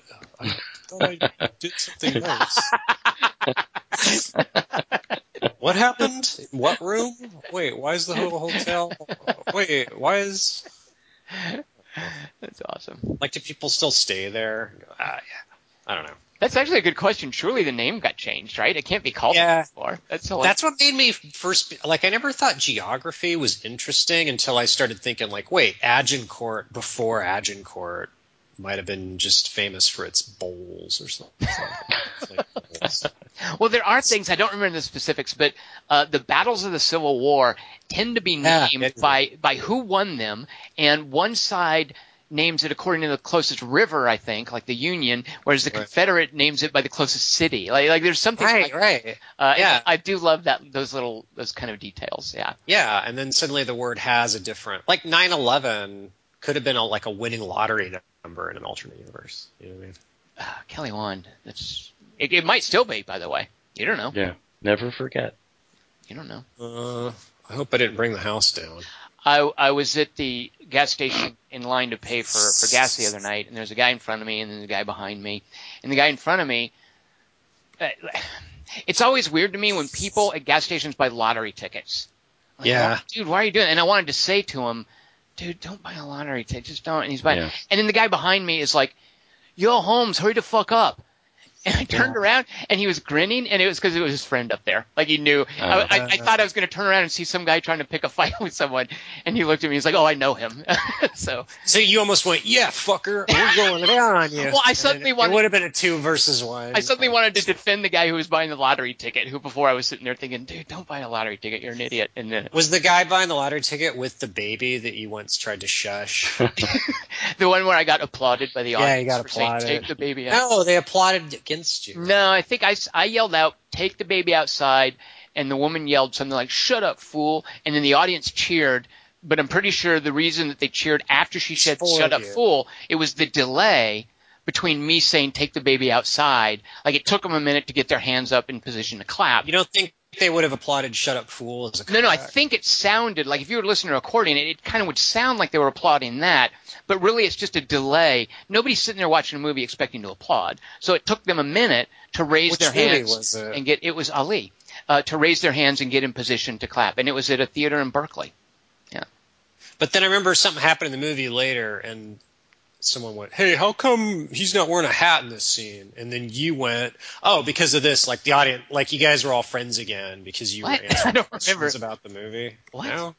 I don't remember that. No, there, that was something different though. I did see a movie once where I shushed someone and then afterwards stuck around and talked to them because they were asking questions about the movie. What was it? Shoot, what was I thought that? that was the same one. And no, was, no, no. I was like, wow, that, from the, from applause to Tom being didactic. No, I got applauded for asking the baby to be removed, very much like Donald Trump at a press conference, by the way. I got applause at that point. But are you not being Donald Trump going, see, I got applause when someone said, shut up, fool? And again, he sounds like Leia all of a sudden. You're, you need to work on your Trump. It really does have a little bit too much Leia in it. I only have a couple voices I can even do. I'm not a trained actor. Tom. But no, you are right. I'm sure that people were uh, were very enthusiastic that the woman told me to shut up. Uh, that shut was, up, fool! Yeah. I was like, but I, I kind of was like, everyone's turning against me? I mean, don't you want crying babies to not be in movies? I couldn't believe that. Oh. Is that what you said after that? And then they applauded. I just sat there. Yeah, wait a minute. I'm not a fool. She's got boo. I got up there. I got my hand. I, I raised my hands and said, let me explain. Let me explain, I everyone. She's be a fool if her birth. All right. It too. The kids all, well, I see both sides. My mom's making it. He's a fool. Dickens, right, it's that. Your turn to tell us about the – yeah, because you stole my pick, my number one pick of Station Agent. So, Dingus, what is your favorite library in a movie? No one stole Threesome yet. Well, wait for Dingus' number one pick. You don't know. Wait a minute. How could anybody steal it from you? You already have it. I accept your bluff. All right. Very good. All right. Mine's uh, – Th- this is the reason I actually originated the topic way back when and put it in my long list of topics and then uh, uh, revived it. And I kept trying to knock this movie off of it because it's such an obvious choice, but I love, I just love this scene so freaking much. And this is from the movie Seven. Whoa, we didn't even get a line from, oh, I actually knew you were going to bring this up, which is one of the reasons I didn't pick it, but you're not even going to give us a line so we can guess? Um... Uh, No, I'm not going to give you. How about this? Um, uh, you want culture? Seven. Very good. All right. So I I, I just love the. I, there are so many things I love about this scene. I just love the way uh, it it shows the library, and it does it like the other two libraries I was I was able to name because uh, and one of my runners up that almost wound up in the list. You can actually see the name of the library, but I think this is just supposed to be a big city library, like the New York library, but this the city in Seven feels like L A, but it feels like just a dystopian New York, L A, amalgam kind of a thing. You know, you say that, Dingus, but the fact that he's got it raining all the time makes me think it's not supposed to be L A. I mean, it's, it's I know, shot yeah. in L A, but people who shoot in L A and then have like heavy rain like that, they're kind of de-LAing it.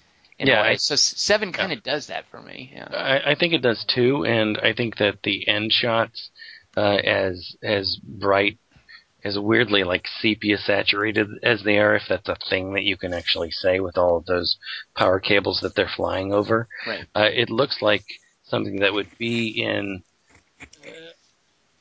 some place in California or somewhere outside of New York.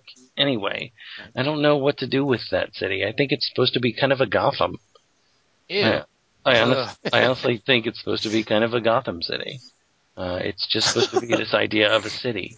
It's because because Brad Pitt has come here from, and this is again one of those picks where I try to watch a couple of scenes and then watch the movie, um, uh, where it feels like Brad Pitt has come from someplace in Indiana or someplace, or you know he's come from the sticks.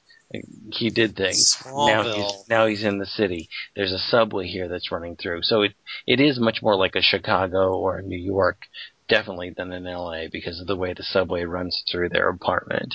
Th- those types of things are much more New York or or, or Chicago. Um, so it might be the New York Public Library, but you don't see that kind of a thing. But it's just the way that it's just the the rich, the richness, the generosity of the way David Fincher films the inside of that that library when all when those guards let um, Somerset in uh, to come and do his research, and they've done this time and again. It's clear they've done this time and again, and they know they're about to lose him, but th- they're bringing him in uh, when it's they're running the night shift. There's nobody coming into the library because it's closed, but yet all of those perfect little uh, lawyer. Green library lamps, which I love. I love those lamps so much. If I could have one of those, those perfect green, you know what I'm talking about.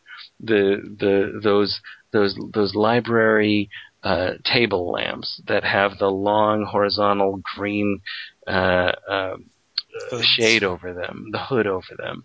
Um, they, all of them are, are lit all the way through the library, and there's no reason that would be done if the library were closed. It's just done to show us this particular scene.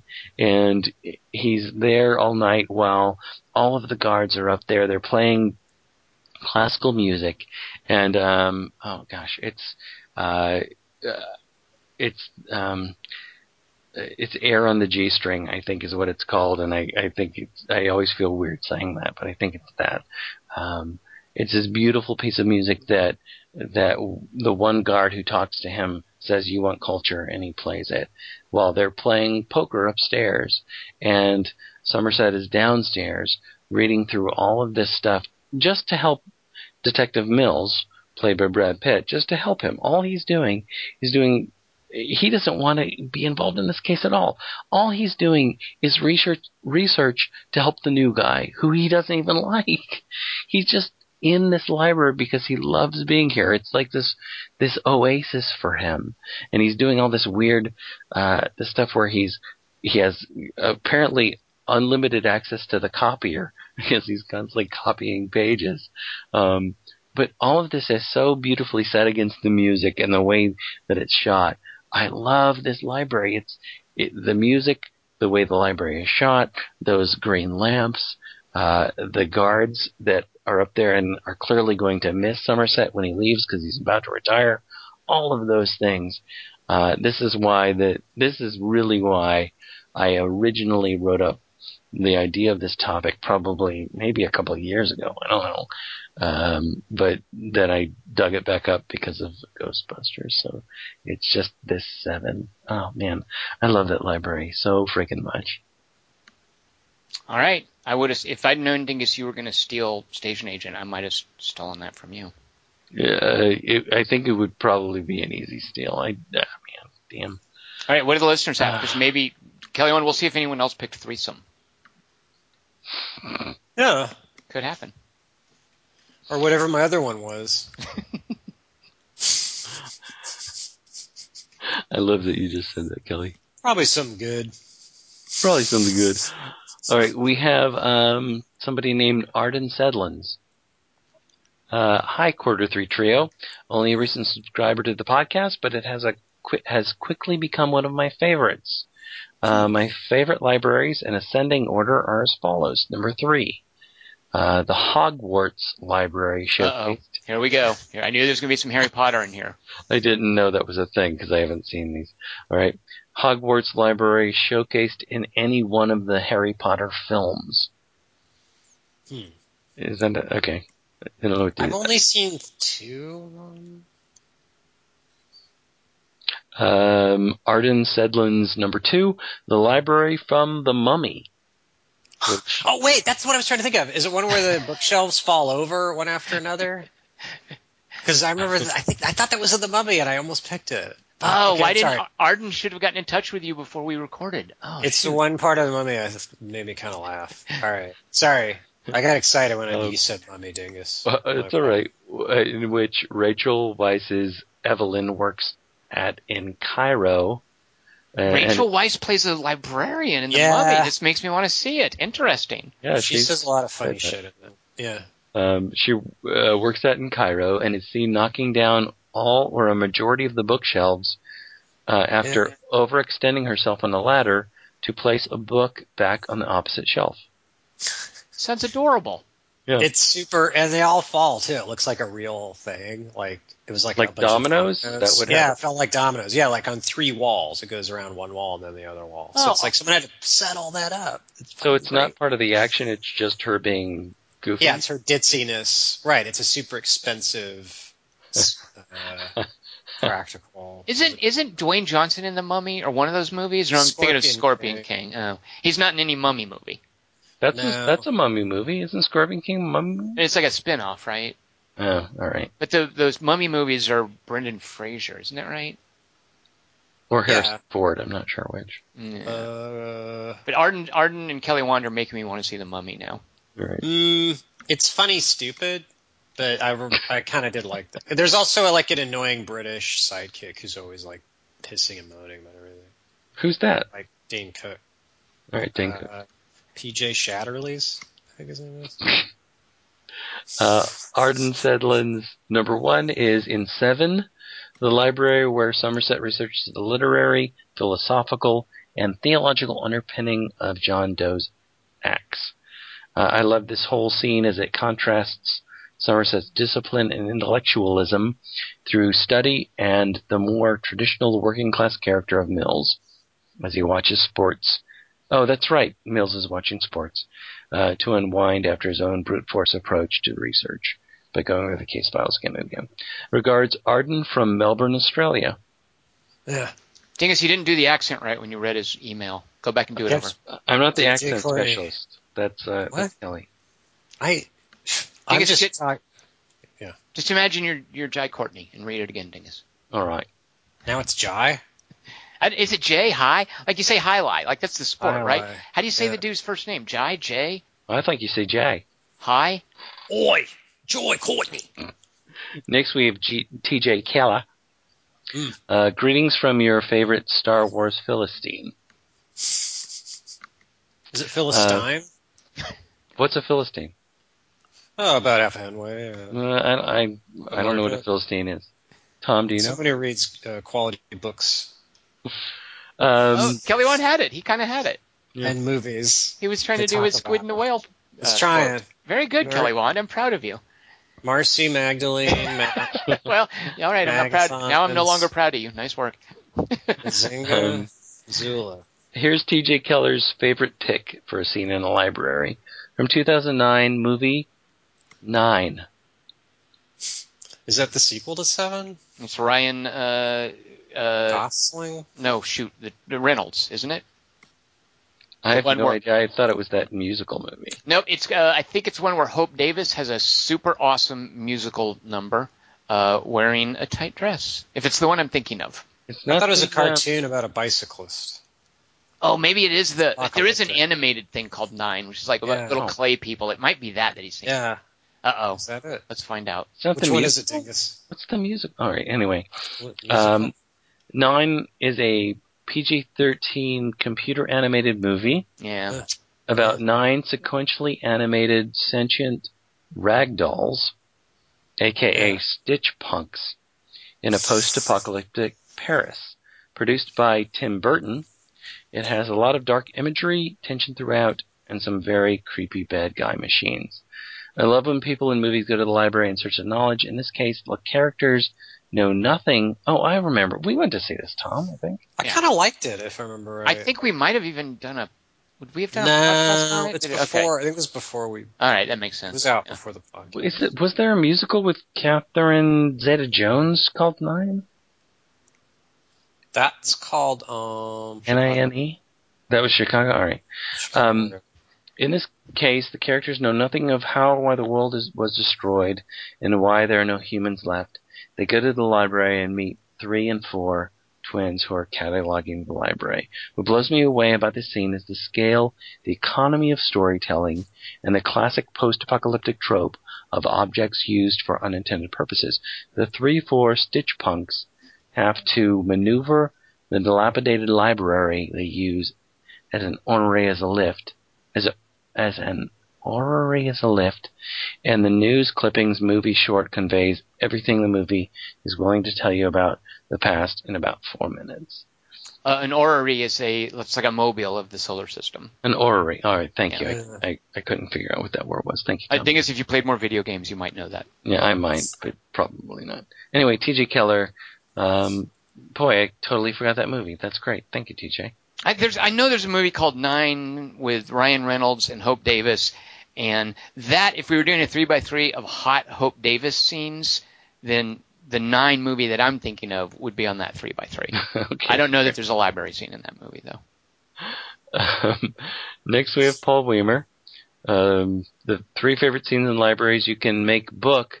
I'd want to be in on this one. mm. That's too much for me. It's appalling that he always comes up with a pun. I'll agree with that. Um, I had to think of particular scenes rather than gorgeous libraries. Number three, a grandpa movie, to be sure, but uh-oh. The musical number set in the River City Library in The Music Man is Ugh. a classic for me. Ugh. Tom, don't you love that music? Uh, Tom, is that a black and white movie or color? Actually, isn't that color? Because I think that's like recent enough, and I'm thinking of pictures from it. Music Man's got to be color. And isn't it like Preston, Robert Preston? Yeah, very good. Yeah. yeah. Why do I know that? Yeah, but I, it's color, right? Because you always listen to that. Yeah, it's totally color. You like operas. Sweet, I win. Uh, it's Paul's not the number. Candy Man. He's the Music Man. Don't say that two more times. Don't say that two more times. Uh, Paul Weimer's number two is In the Name of the Rose. Oh, see, oh, that's a good one. Yeah, William of Baskerville, played by Sean Connery. Yeah. And Adso, played by Christian Slater, must sneak into and navigate a library in the form of a labyrinth. Rare books, secret passages, and much more await their journey. Their journey. Their journey? You're the man now, dog. I just remember, I think it was when Tom and I were watching maybe the last or the second to last uh, episode of Game of Thrones. There's this weird, huge library that just has yeah, Sam. Like, yeah. There's no space taken up in the whole middle of it. I'm like, why, why don't you just put books in the middle of that whole space? Tom's like, you can't do that. Yeah. Uh, if we didn't, is it Umberto Eco's fault that we have Dan Brown novels? What? I don't know. I'm just thinking. Like, if Umberto Eco hadn't done Name of the Rose, would Dan Brown be doing all those goofy angels and demons things? Umberto Eco, but that's about monks, which is cool. Like no, but it's that hey, it's that same kind of like intellectual mystery where you can only find the solution in like it's like a professorial mystery story, right? Doesn't that? I don't know. Maybe not. Yeah. I just kind of feel were... like it's Umberto Eco's fault that Dan Brown did all that crap that he did. Maybe not. Dan I Brown just made the. Yeah. Well, it's like Kelly Wand, just like any atrocity, is you are looking for reasons why. It's just part of the natural – it's human nature. You look for reasons for these atrocities. Yeah. Did you read – did yeah. either of you read Name of the Rose? Yeah, sure, yeah. Did I, I you try to read Foucault's pen? No, no, I was going to say it's the only thing by Umberto Eco that a normal person can read. Yeah, I tried to read Foucault's, Foucault's Pendulum. I think that's how you say it. Foucault. Uh, Sorry, Ben. Thanks, Ben. Ben Foster will correct you on the pronunciation of You're that. You're welcome. I'm here it, for you. Is it really Foucault? Oh. Yeah, it's Foucault's so crazy. Pendulum. Yeah. All right, yeah, I could not read that. It's not for you, Dingus. It's not for me. It's probably not even for Kelly Wand. Mm, I don't oh. swing that way. uh, Paul Gimber's number one choice is Evie. Rachel Weisz. Oh, okay, that's the name of the character. Uh, destroying the library in the Cairo Museum of Antiquities. Oh my God! Did he pick Agora? Oh, shelving accident in The Mummy. Oops. Oh, oops. Agora. So there is a movie uh, about the invention of the circle called Agora with Rachel Weisz, and it has stuff about the library in Alexandria. About the invention of really? the circle. Yep. Is there something about the invention of the circumference of the Earth? There are infinites of those. Hmm. Oh Next, we have Chris Brawley. Uh, I Who think saw, mine, Chris Brawley saw Suicide Squad, I understand. I think he did, yeah. He had some things to say about that, I believe. He, uh, he did, and Rob Lowe did. Uh, but Chris Brawley says he thinks his will be obvious choices. Number one, Ghostbusters. Librarian and Ghostbusters checking out a book and then shushing Peter Venkman is a classic. And yes, I'm referring to the nineteen forty, nineteen forty, nineteen eighty-four original. Yeah. Uh, number two from Chris Brawley, The Breakfast Club. Uh, I, I could see that, that coming. Too. Yeah, I could see yeah. that coming. Yeah, we had a we had a listener, uh, Chris Markinson, who usually contributes but didn't get around to this week, uh, who asked whether or not high school or school libraries were available, and I said, yeah, that's fine. Go ahead. So Chris Brawley took advantage of this for The Breakfast Club. It's pretty much one long library scene, yeah. and actually until. Markinson said anything, I didn't even think of this. Um, Paul Gleason, R A P, he plays the principal, was my favorite from the film, but it was hard not to love Judd Nelson's Bender, especially after he whistles the march song from The Bridge and the River Kwai. Wait, Paul Gleason's dead? Apparently. Oh. My favorite moment is, is when uh, he's contending about um, uh, oh, good Lord, I can't even remember the name of the poet now. Or the, the playwright. Forget it. moving on. Uh, Marlo? Number what? Marlowe? No, it's um, it's Moliere, uh, because uh, he's because Judd Nelson's character says, uh, "Mole really pumps my nads," and then um, the nerd says, "It's Moliere," and then he throws the book at him. Um, Chris Brawley's number three is U H F. Of all of George Newman's dreams of random movie parodies and song spoofs in this Weird Al Yankovic film, it was his Conan the Librarian bit that I'm referencing here when he speaks in an Austrian-accented English pattern after Arnold Schwarzenegger, the guardian of the shelves, chastises a librarian for not knowing the Dewey Decimal System and slices a patron in half for returning a book overdue. Chris Brawley. Kelly, do you know what this is? Yeah. All right. Uh, I, I don't think I've seen you, Jeff. All right. It's, uh, it doesn't hold up, uh, but there's a funny part where a kid spits in Weird Al's face. It's kind of funny. And Michael Richards is funny in it. Uh, Michael Richards. All right. All right. Yeah. Next we have Grant Stewart, uh, number three, seven. Morgan mm-hmm. Freeman is exasperated that the security guards at a very cool library sit around playing poker when they have a world of knowledge at their fingertips. Um, Grant Stewart's number two, All the President's Men. Yeah. Redford and Hoffman go to the Library of Congress to look through every book checked out by the Nixon administration. So number, number one from Grant Stewart, Superman. What? That's, I'm, gonna, I'm guessing. Can I make a guess, Dingus? Go ahead. Is he going to say, and this might, this I think would maybe get someone put in jail. Is he going to guess that the Fortress of Solitude is a library? What? Let's find um, out. Bullshit. Let's find out. That would get I thought, uh, that's super pulled over. I thought you were going to say that Lex Luthor was like in the in the library. Prison library. Okay, so I may be stretching the topic here, but the Fortress of Solitude. All right. No. Oh, I win. God. I win. I win. See? Oh God. I, oh, I, God. I, know, I have to say, I know how nerds think. Oh my God! Grant Stewart has said oh the Fortress of Solitude is kind of like a Kryptonian library. Oh my God! There are plenty of library scenes where people are looking at microfiche or something like that. Oh I my would God. Argue that libraries offer more than just books, and that the crystals are kind of like microfiche for Superman. Jesus. Oh my God! Sounds like Kelly Wand does not agree with this pick. Like Kelly Wand is raising legal objections. Even I, if even I am appalled. I will await my sentencing from the court of At least Grant Stewart knows when he's breaking the law. Yeah, yeah, you're going I'm sorry, Grant. You're going to be at least in the drunk tank for the week. That's not a library. It's it's, it's just his book library. Room. Yeah, that's like calling In that know. case, my favorite library is the, the U S S Discovery with Hal. Yeah. My favorite library is my bedroom. My favorite library is Google. All right, so we have somebody named John next. Right, John. He doesn't check books out of the Fortress of Solitude. He doesn't use a card. Okay, please continue. I would love to see his late fees after he's flown around the world a couple times. He doesn't just fly, fly around the world backwards. He owns those books. Fees. It's not a library. They're his books.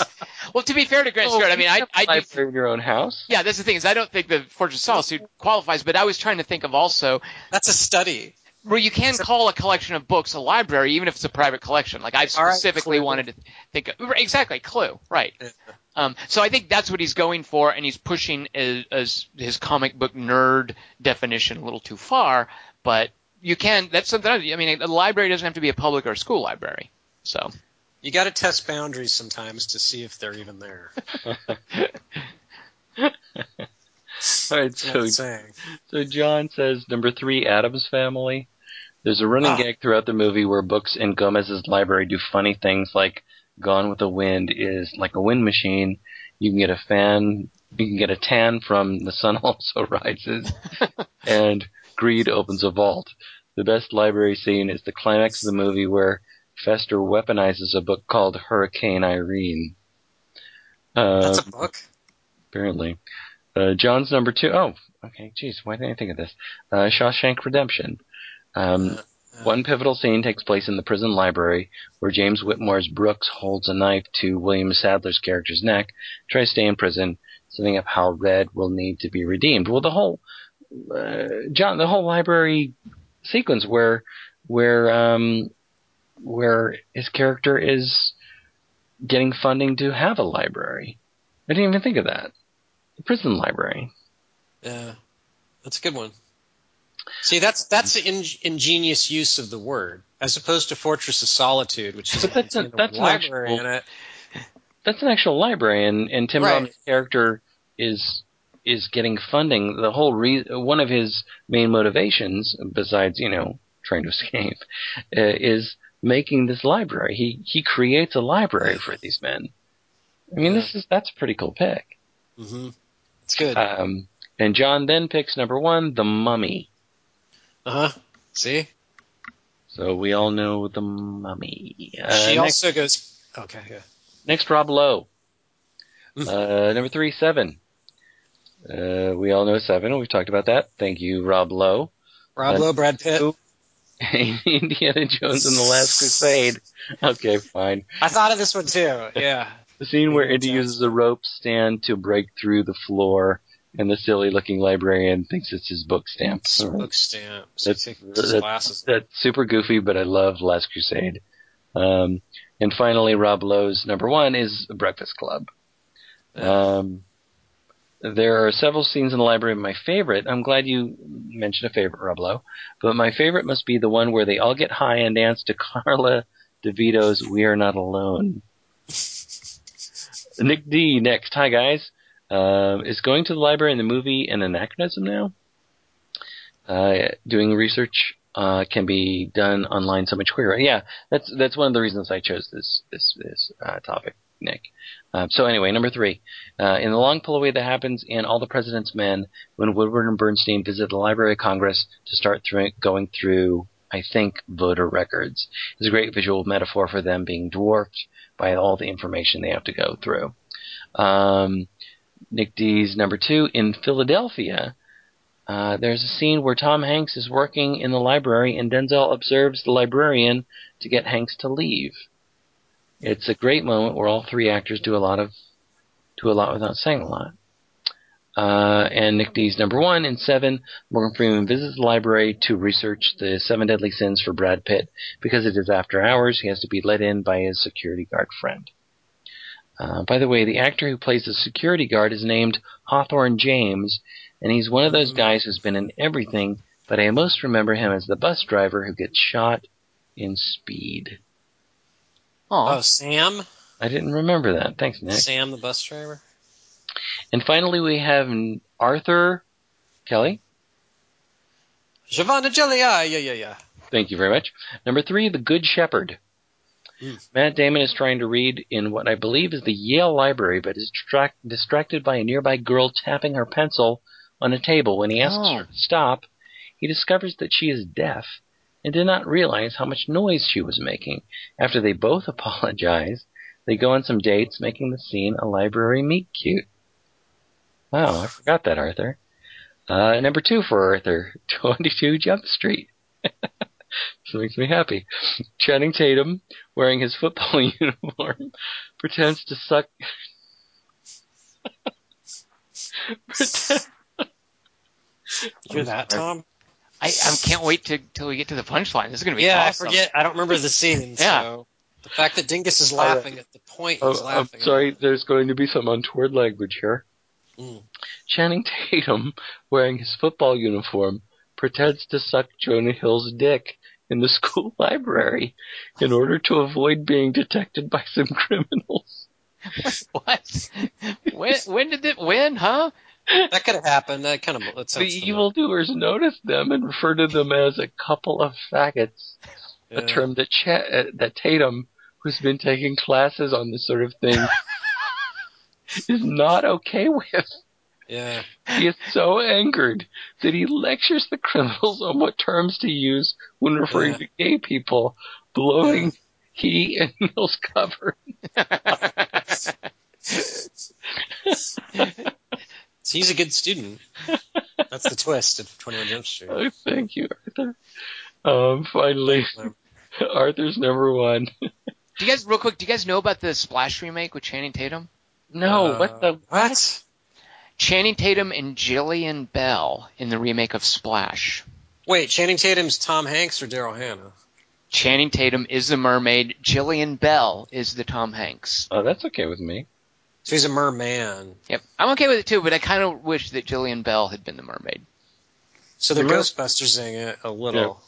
The merman's kind of been done, though, in Cabin in the Woods. Oh, scary. Jeez, Dingus. Let's, Sorry. Dingus, yeah. And in Batman versus. Superman. We got a little view of him, too, at the end of Suicide Squad. Yeah. How about that? Yeah. Yeah. It's quite an Easter egg. Uh, Arthur Giovinelli, number one, Harry Potter and the Half-Blood Prince. Uh-huh. Ah. Harry see? and Hermione discuss their plans to get dates for Slug... Good Lord. For Slughorn's Christmas party. Jesus. Well, walking around the Hogwarts library. This library well, is was I born full, early? As it is full of old magical-looking books, some of which levitate, making a great setting for this humorous scene. All right, that's uh, those are our listener submissions, ladies and gentlemen. Oh, wait. Uh, no, these are suggestions. All right, uh, Shidi and you, thank you for uh, starting to listen, and we will take your topic suggestions under advisement. Thank you very much.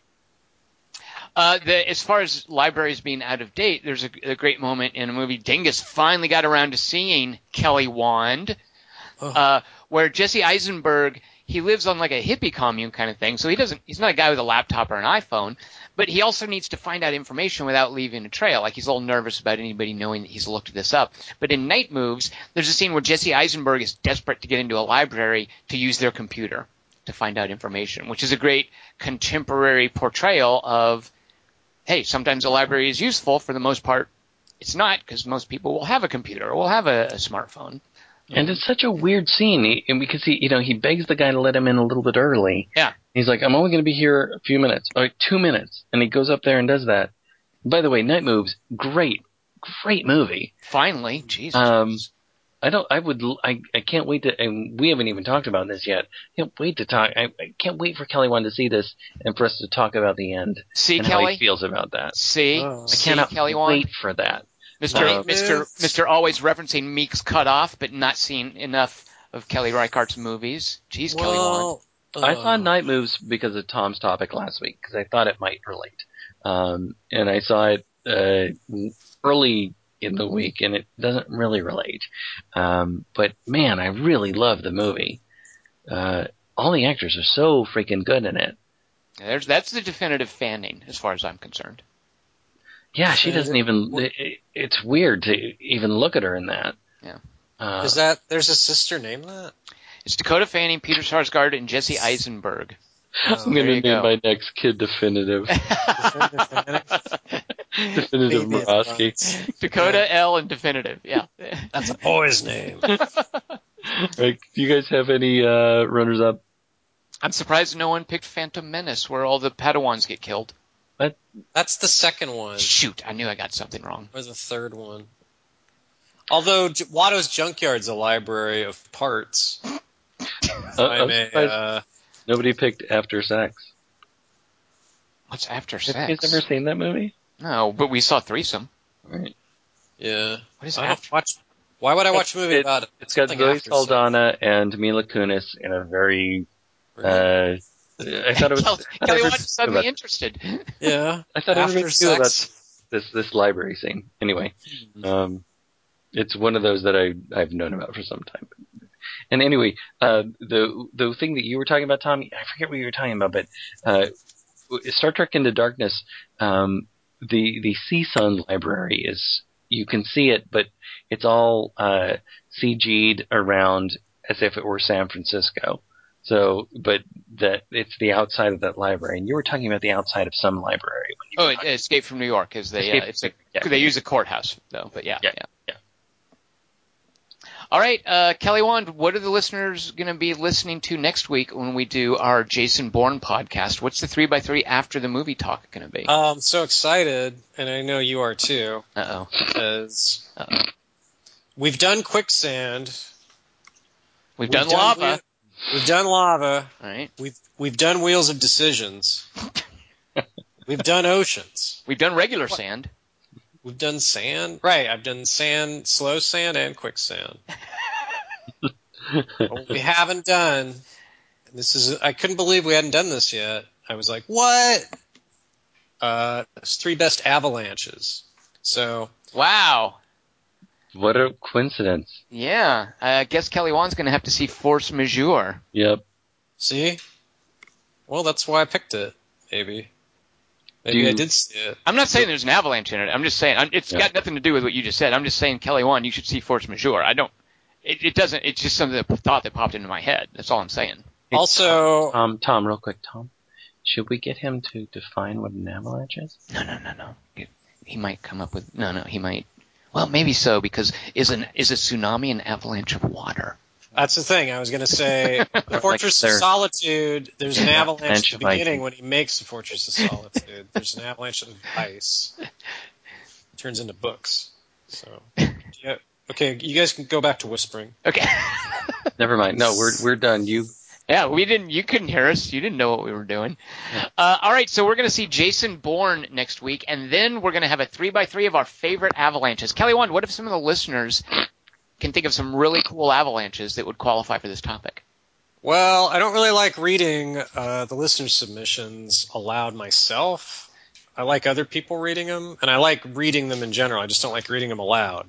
So if you want to hear me get annoyed at you sending in reader submissions, involving hopefully, hopefully involving movies. hopefully involving super long, detailed explanations of anime plots. Yeah, those are really good. Oh, please. That's oh, what oh, please. want. Oh, please. I doubt there's any avalanches in anime, listeners. Uh, send your submissions to three by three at quarter to three dot com, and also your opinions separately about the motion picture Jason Bourne. Yeah, so, let us know what you thought of uh, Jason Bourne. We have to see it. Try so to remember. You have to see it, too. That's the rule, right? You have to hope that we f- don't forget to read them. Or uh, we won't, because Kelly Wan, that will be Dingus's job. You just have to read the three by three. Ugh. Uh, so join us for that next week. I'm Tom Chick. I have been here with Christian Marinsky. It's Christian Marinsky. And we also we had Kelly Wan. Shut up, fool! Don't don't don't don't do that. You got a good thing going on. La la la la la la.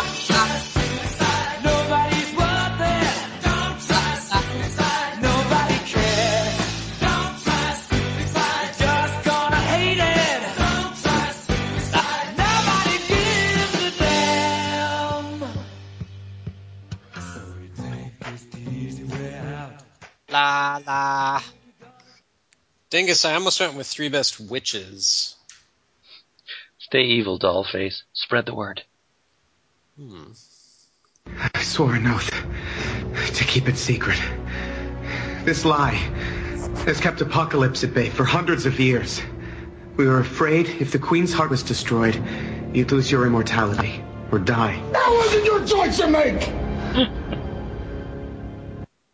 So that's what Vin Diesel's Gandalf would have sounded like, huh? Another textbook sociopath. Hmm. Those aren't words. You're really in bad shape upstairs.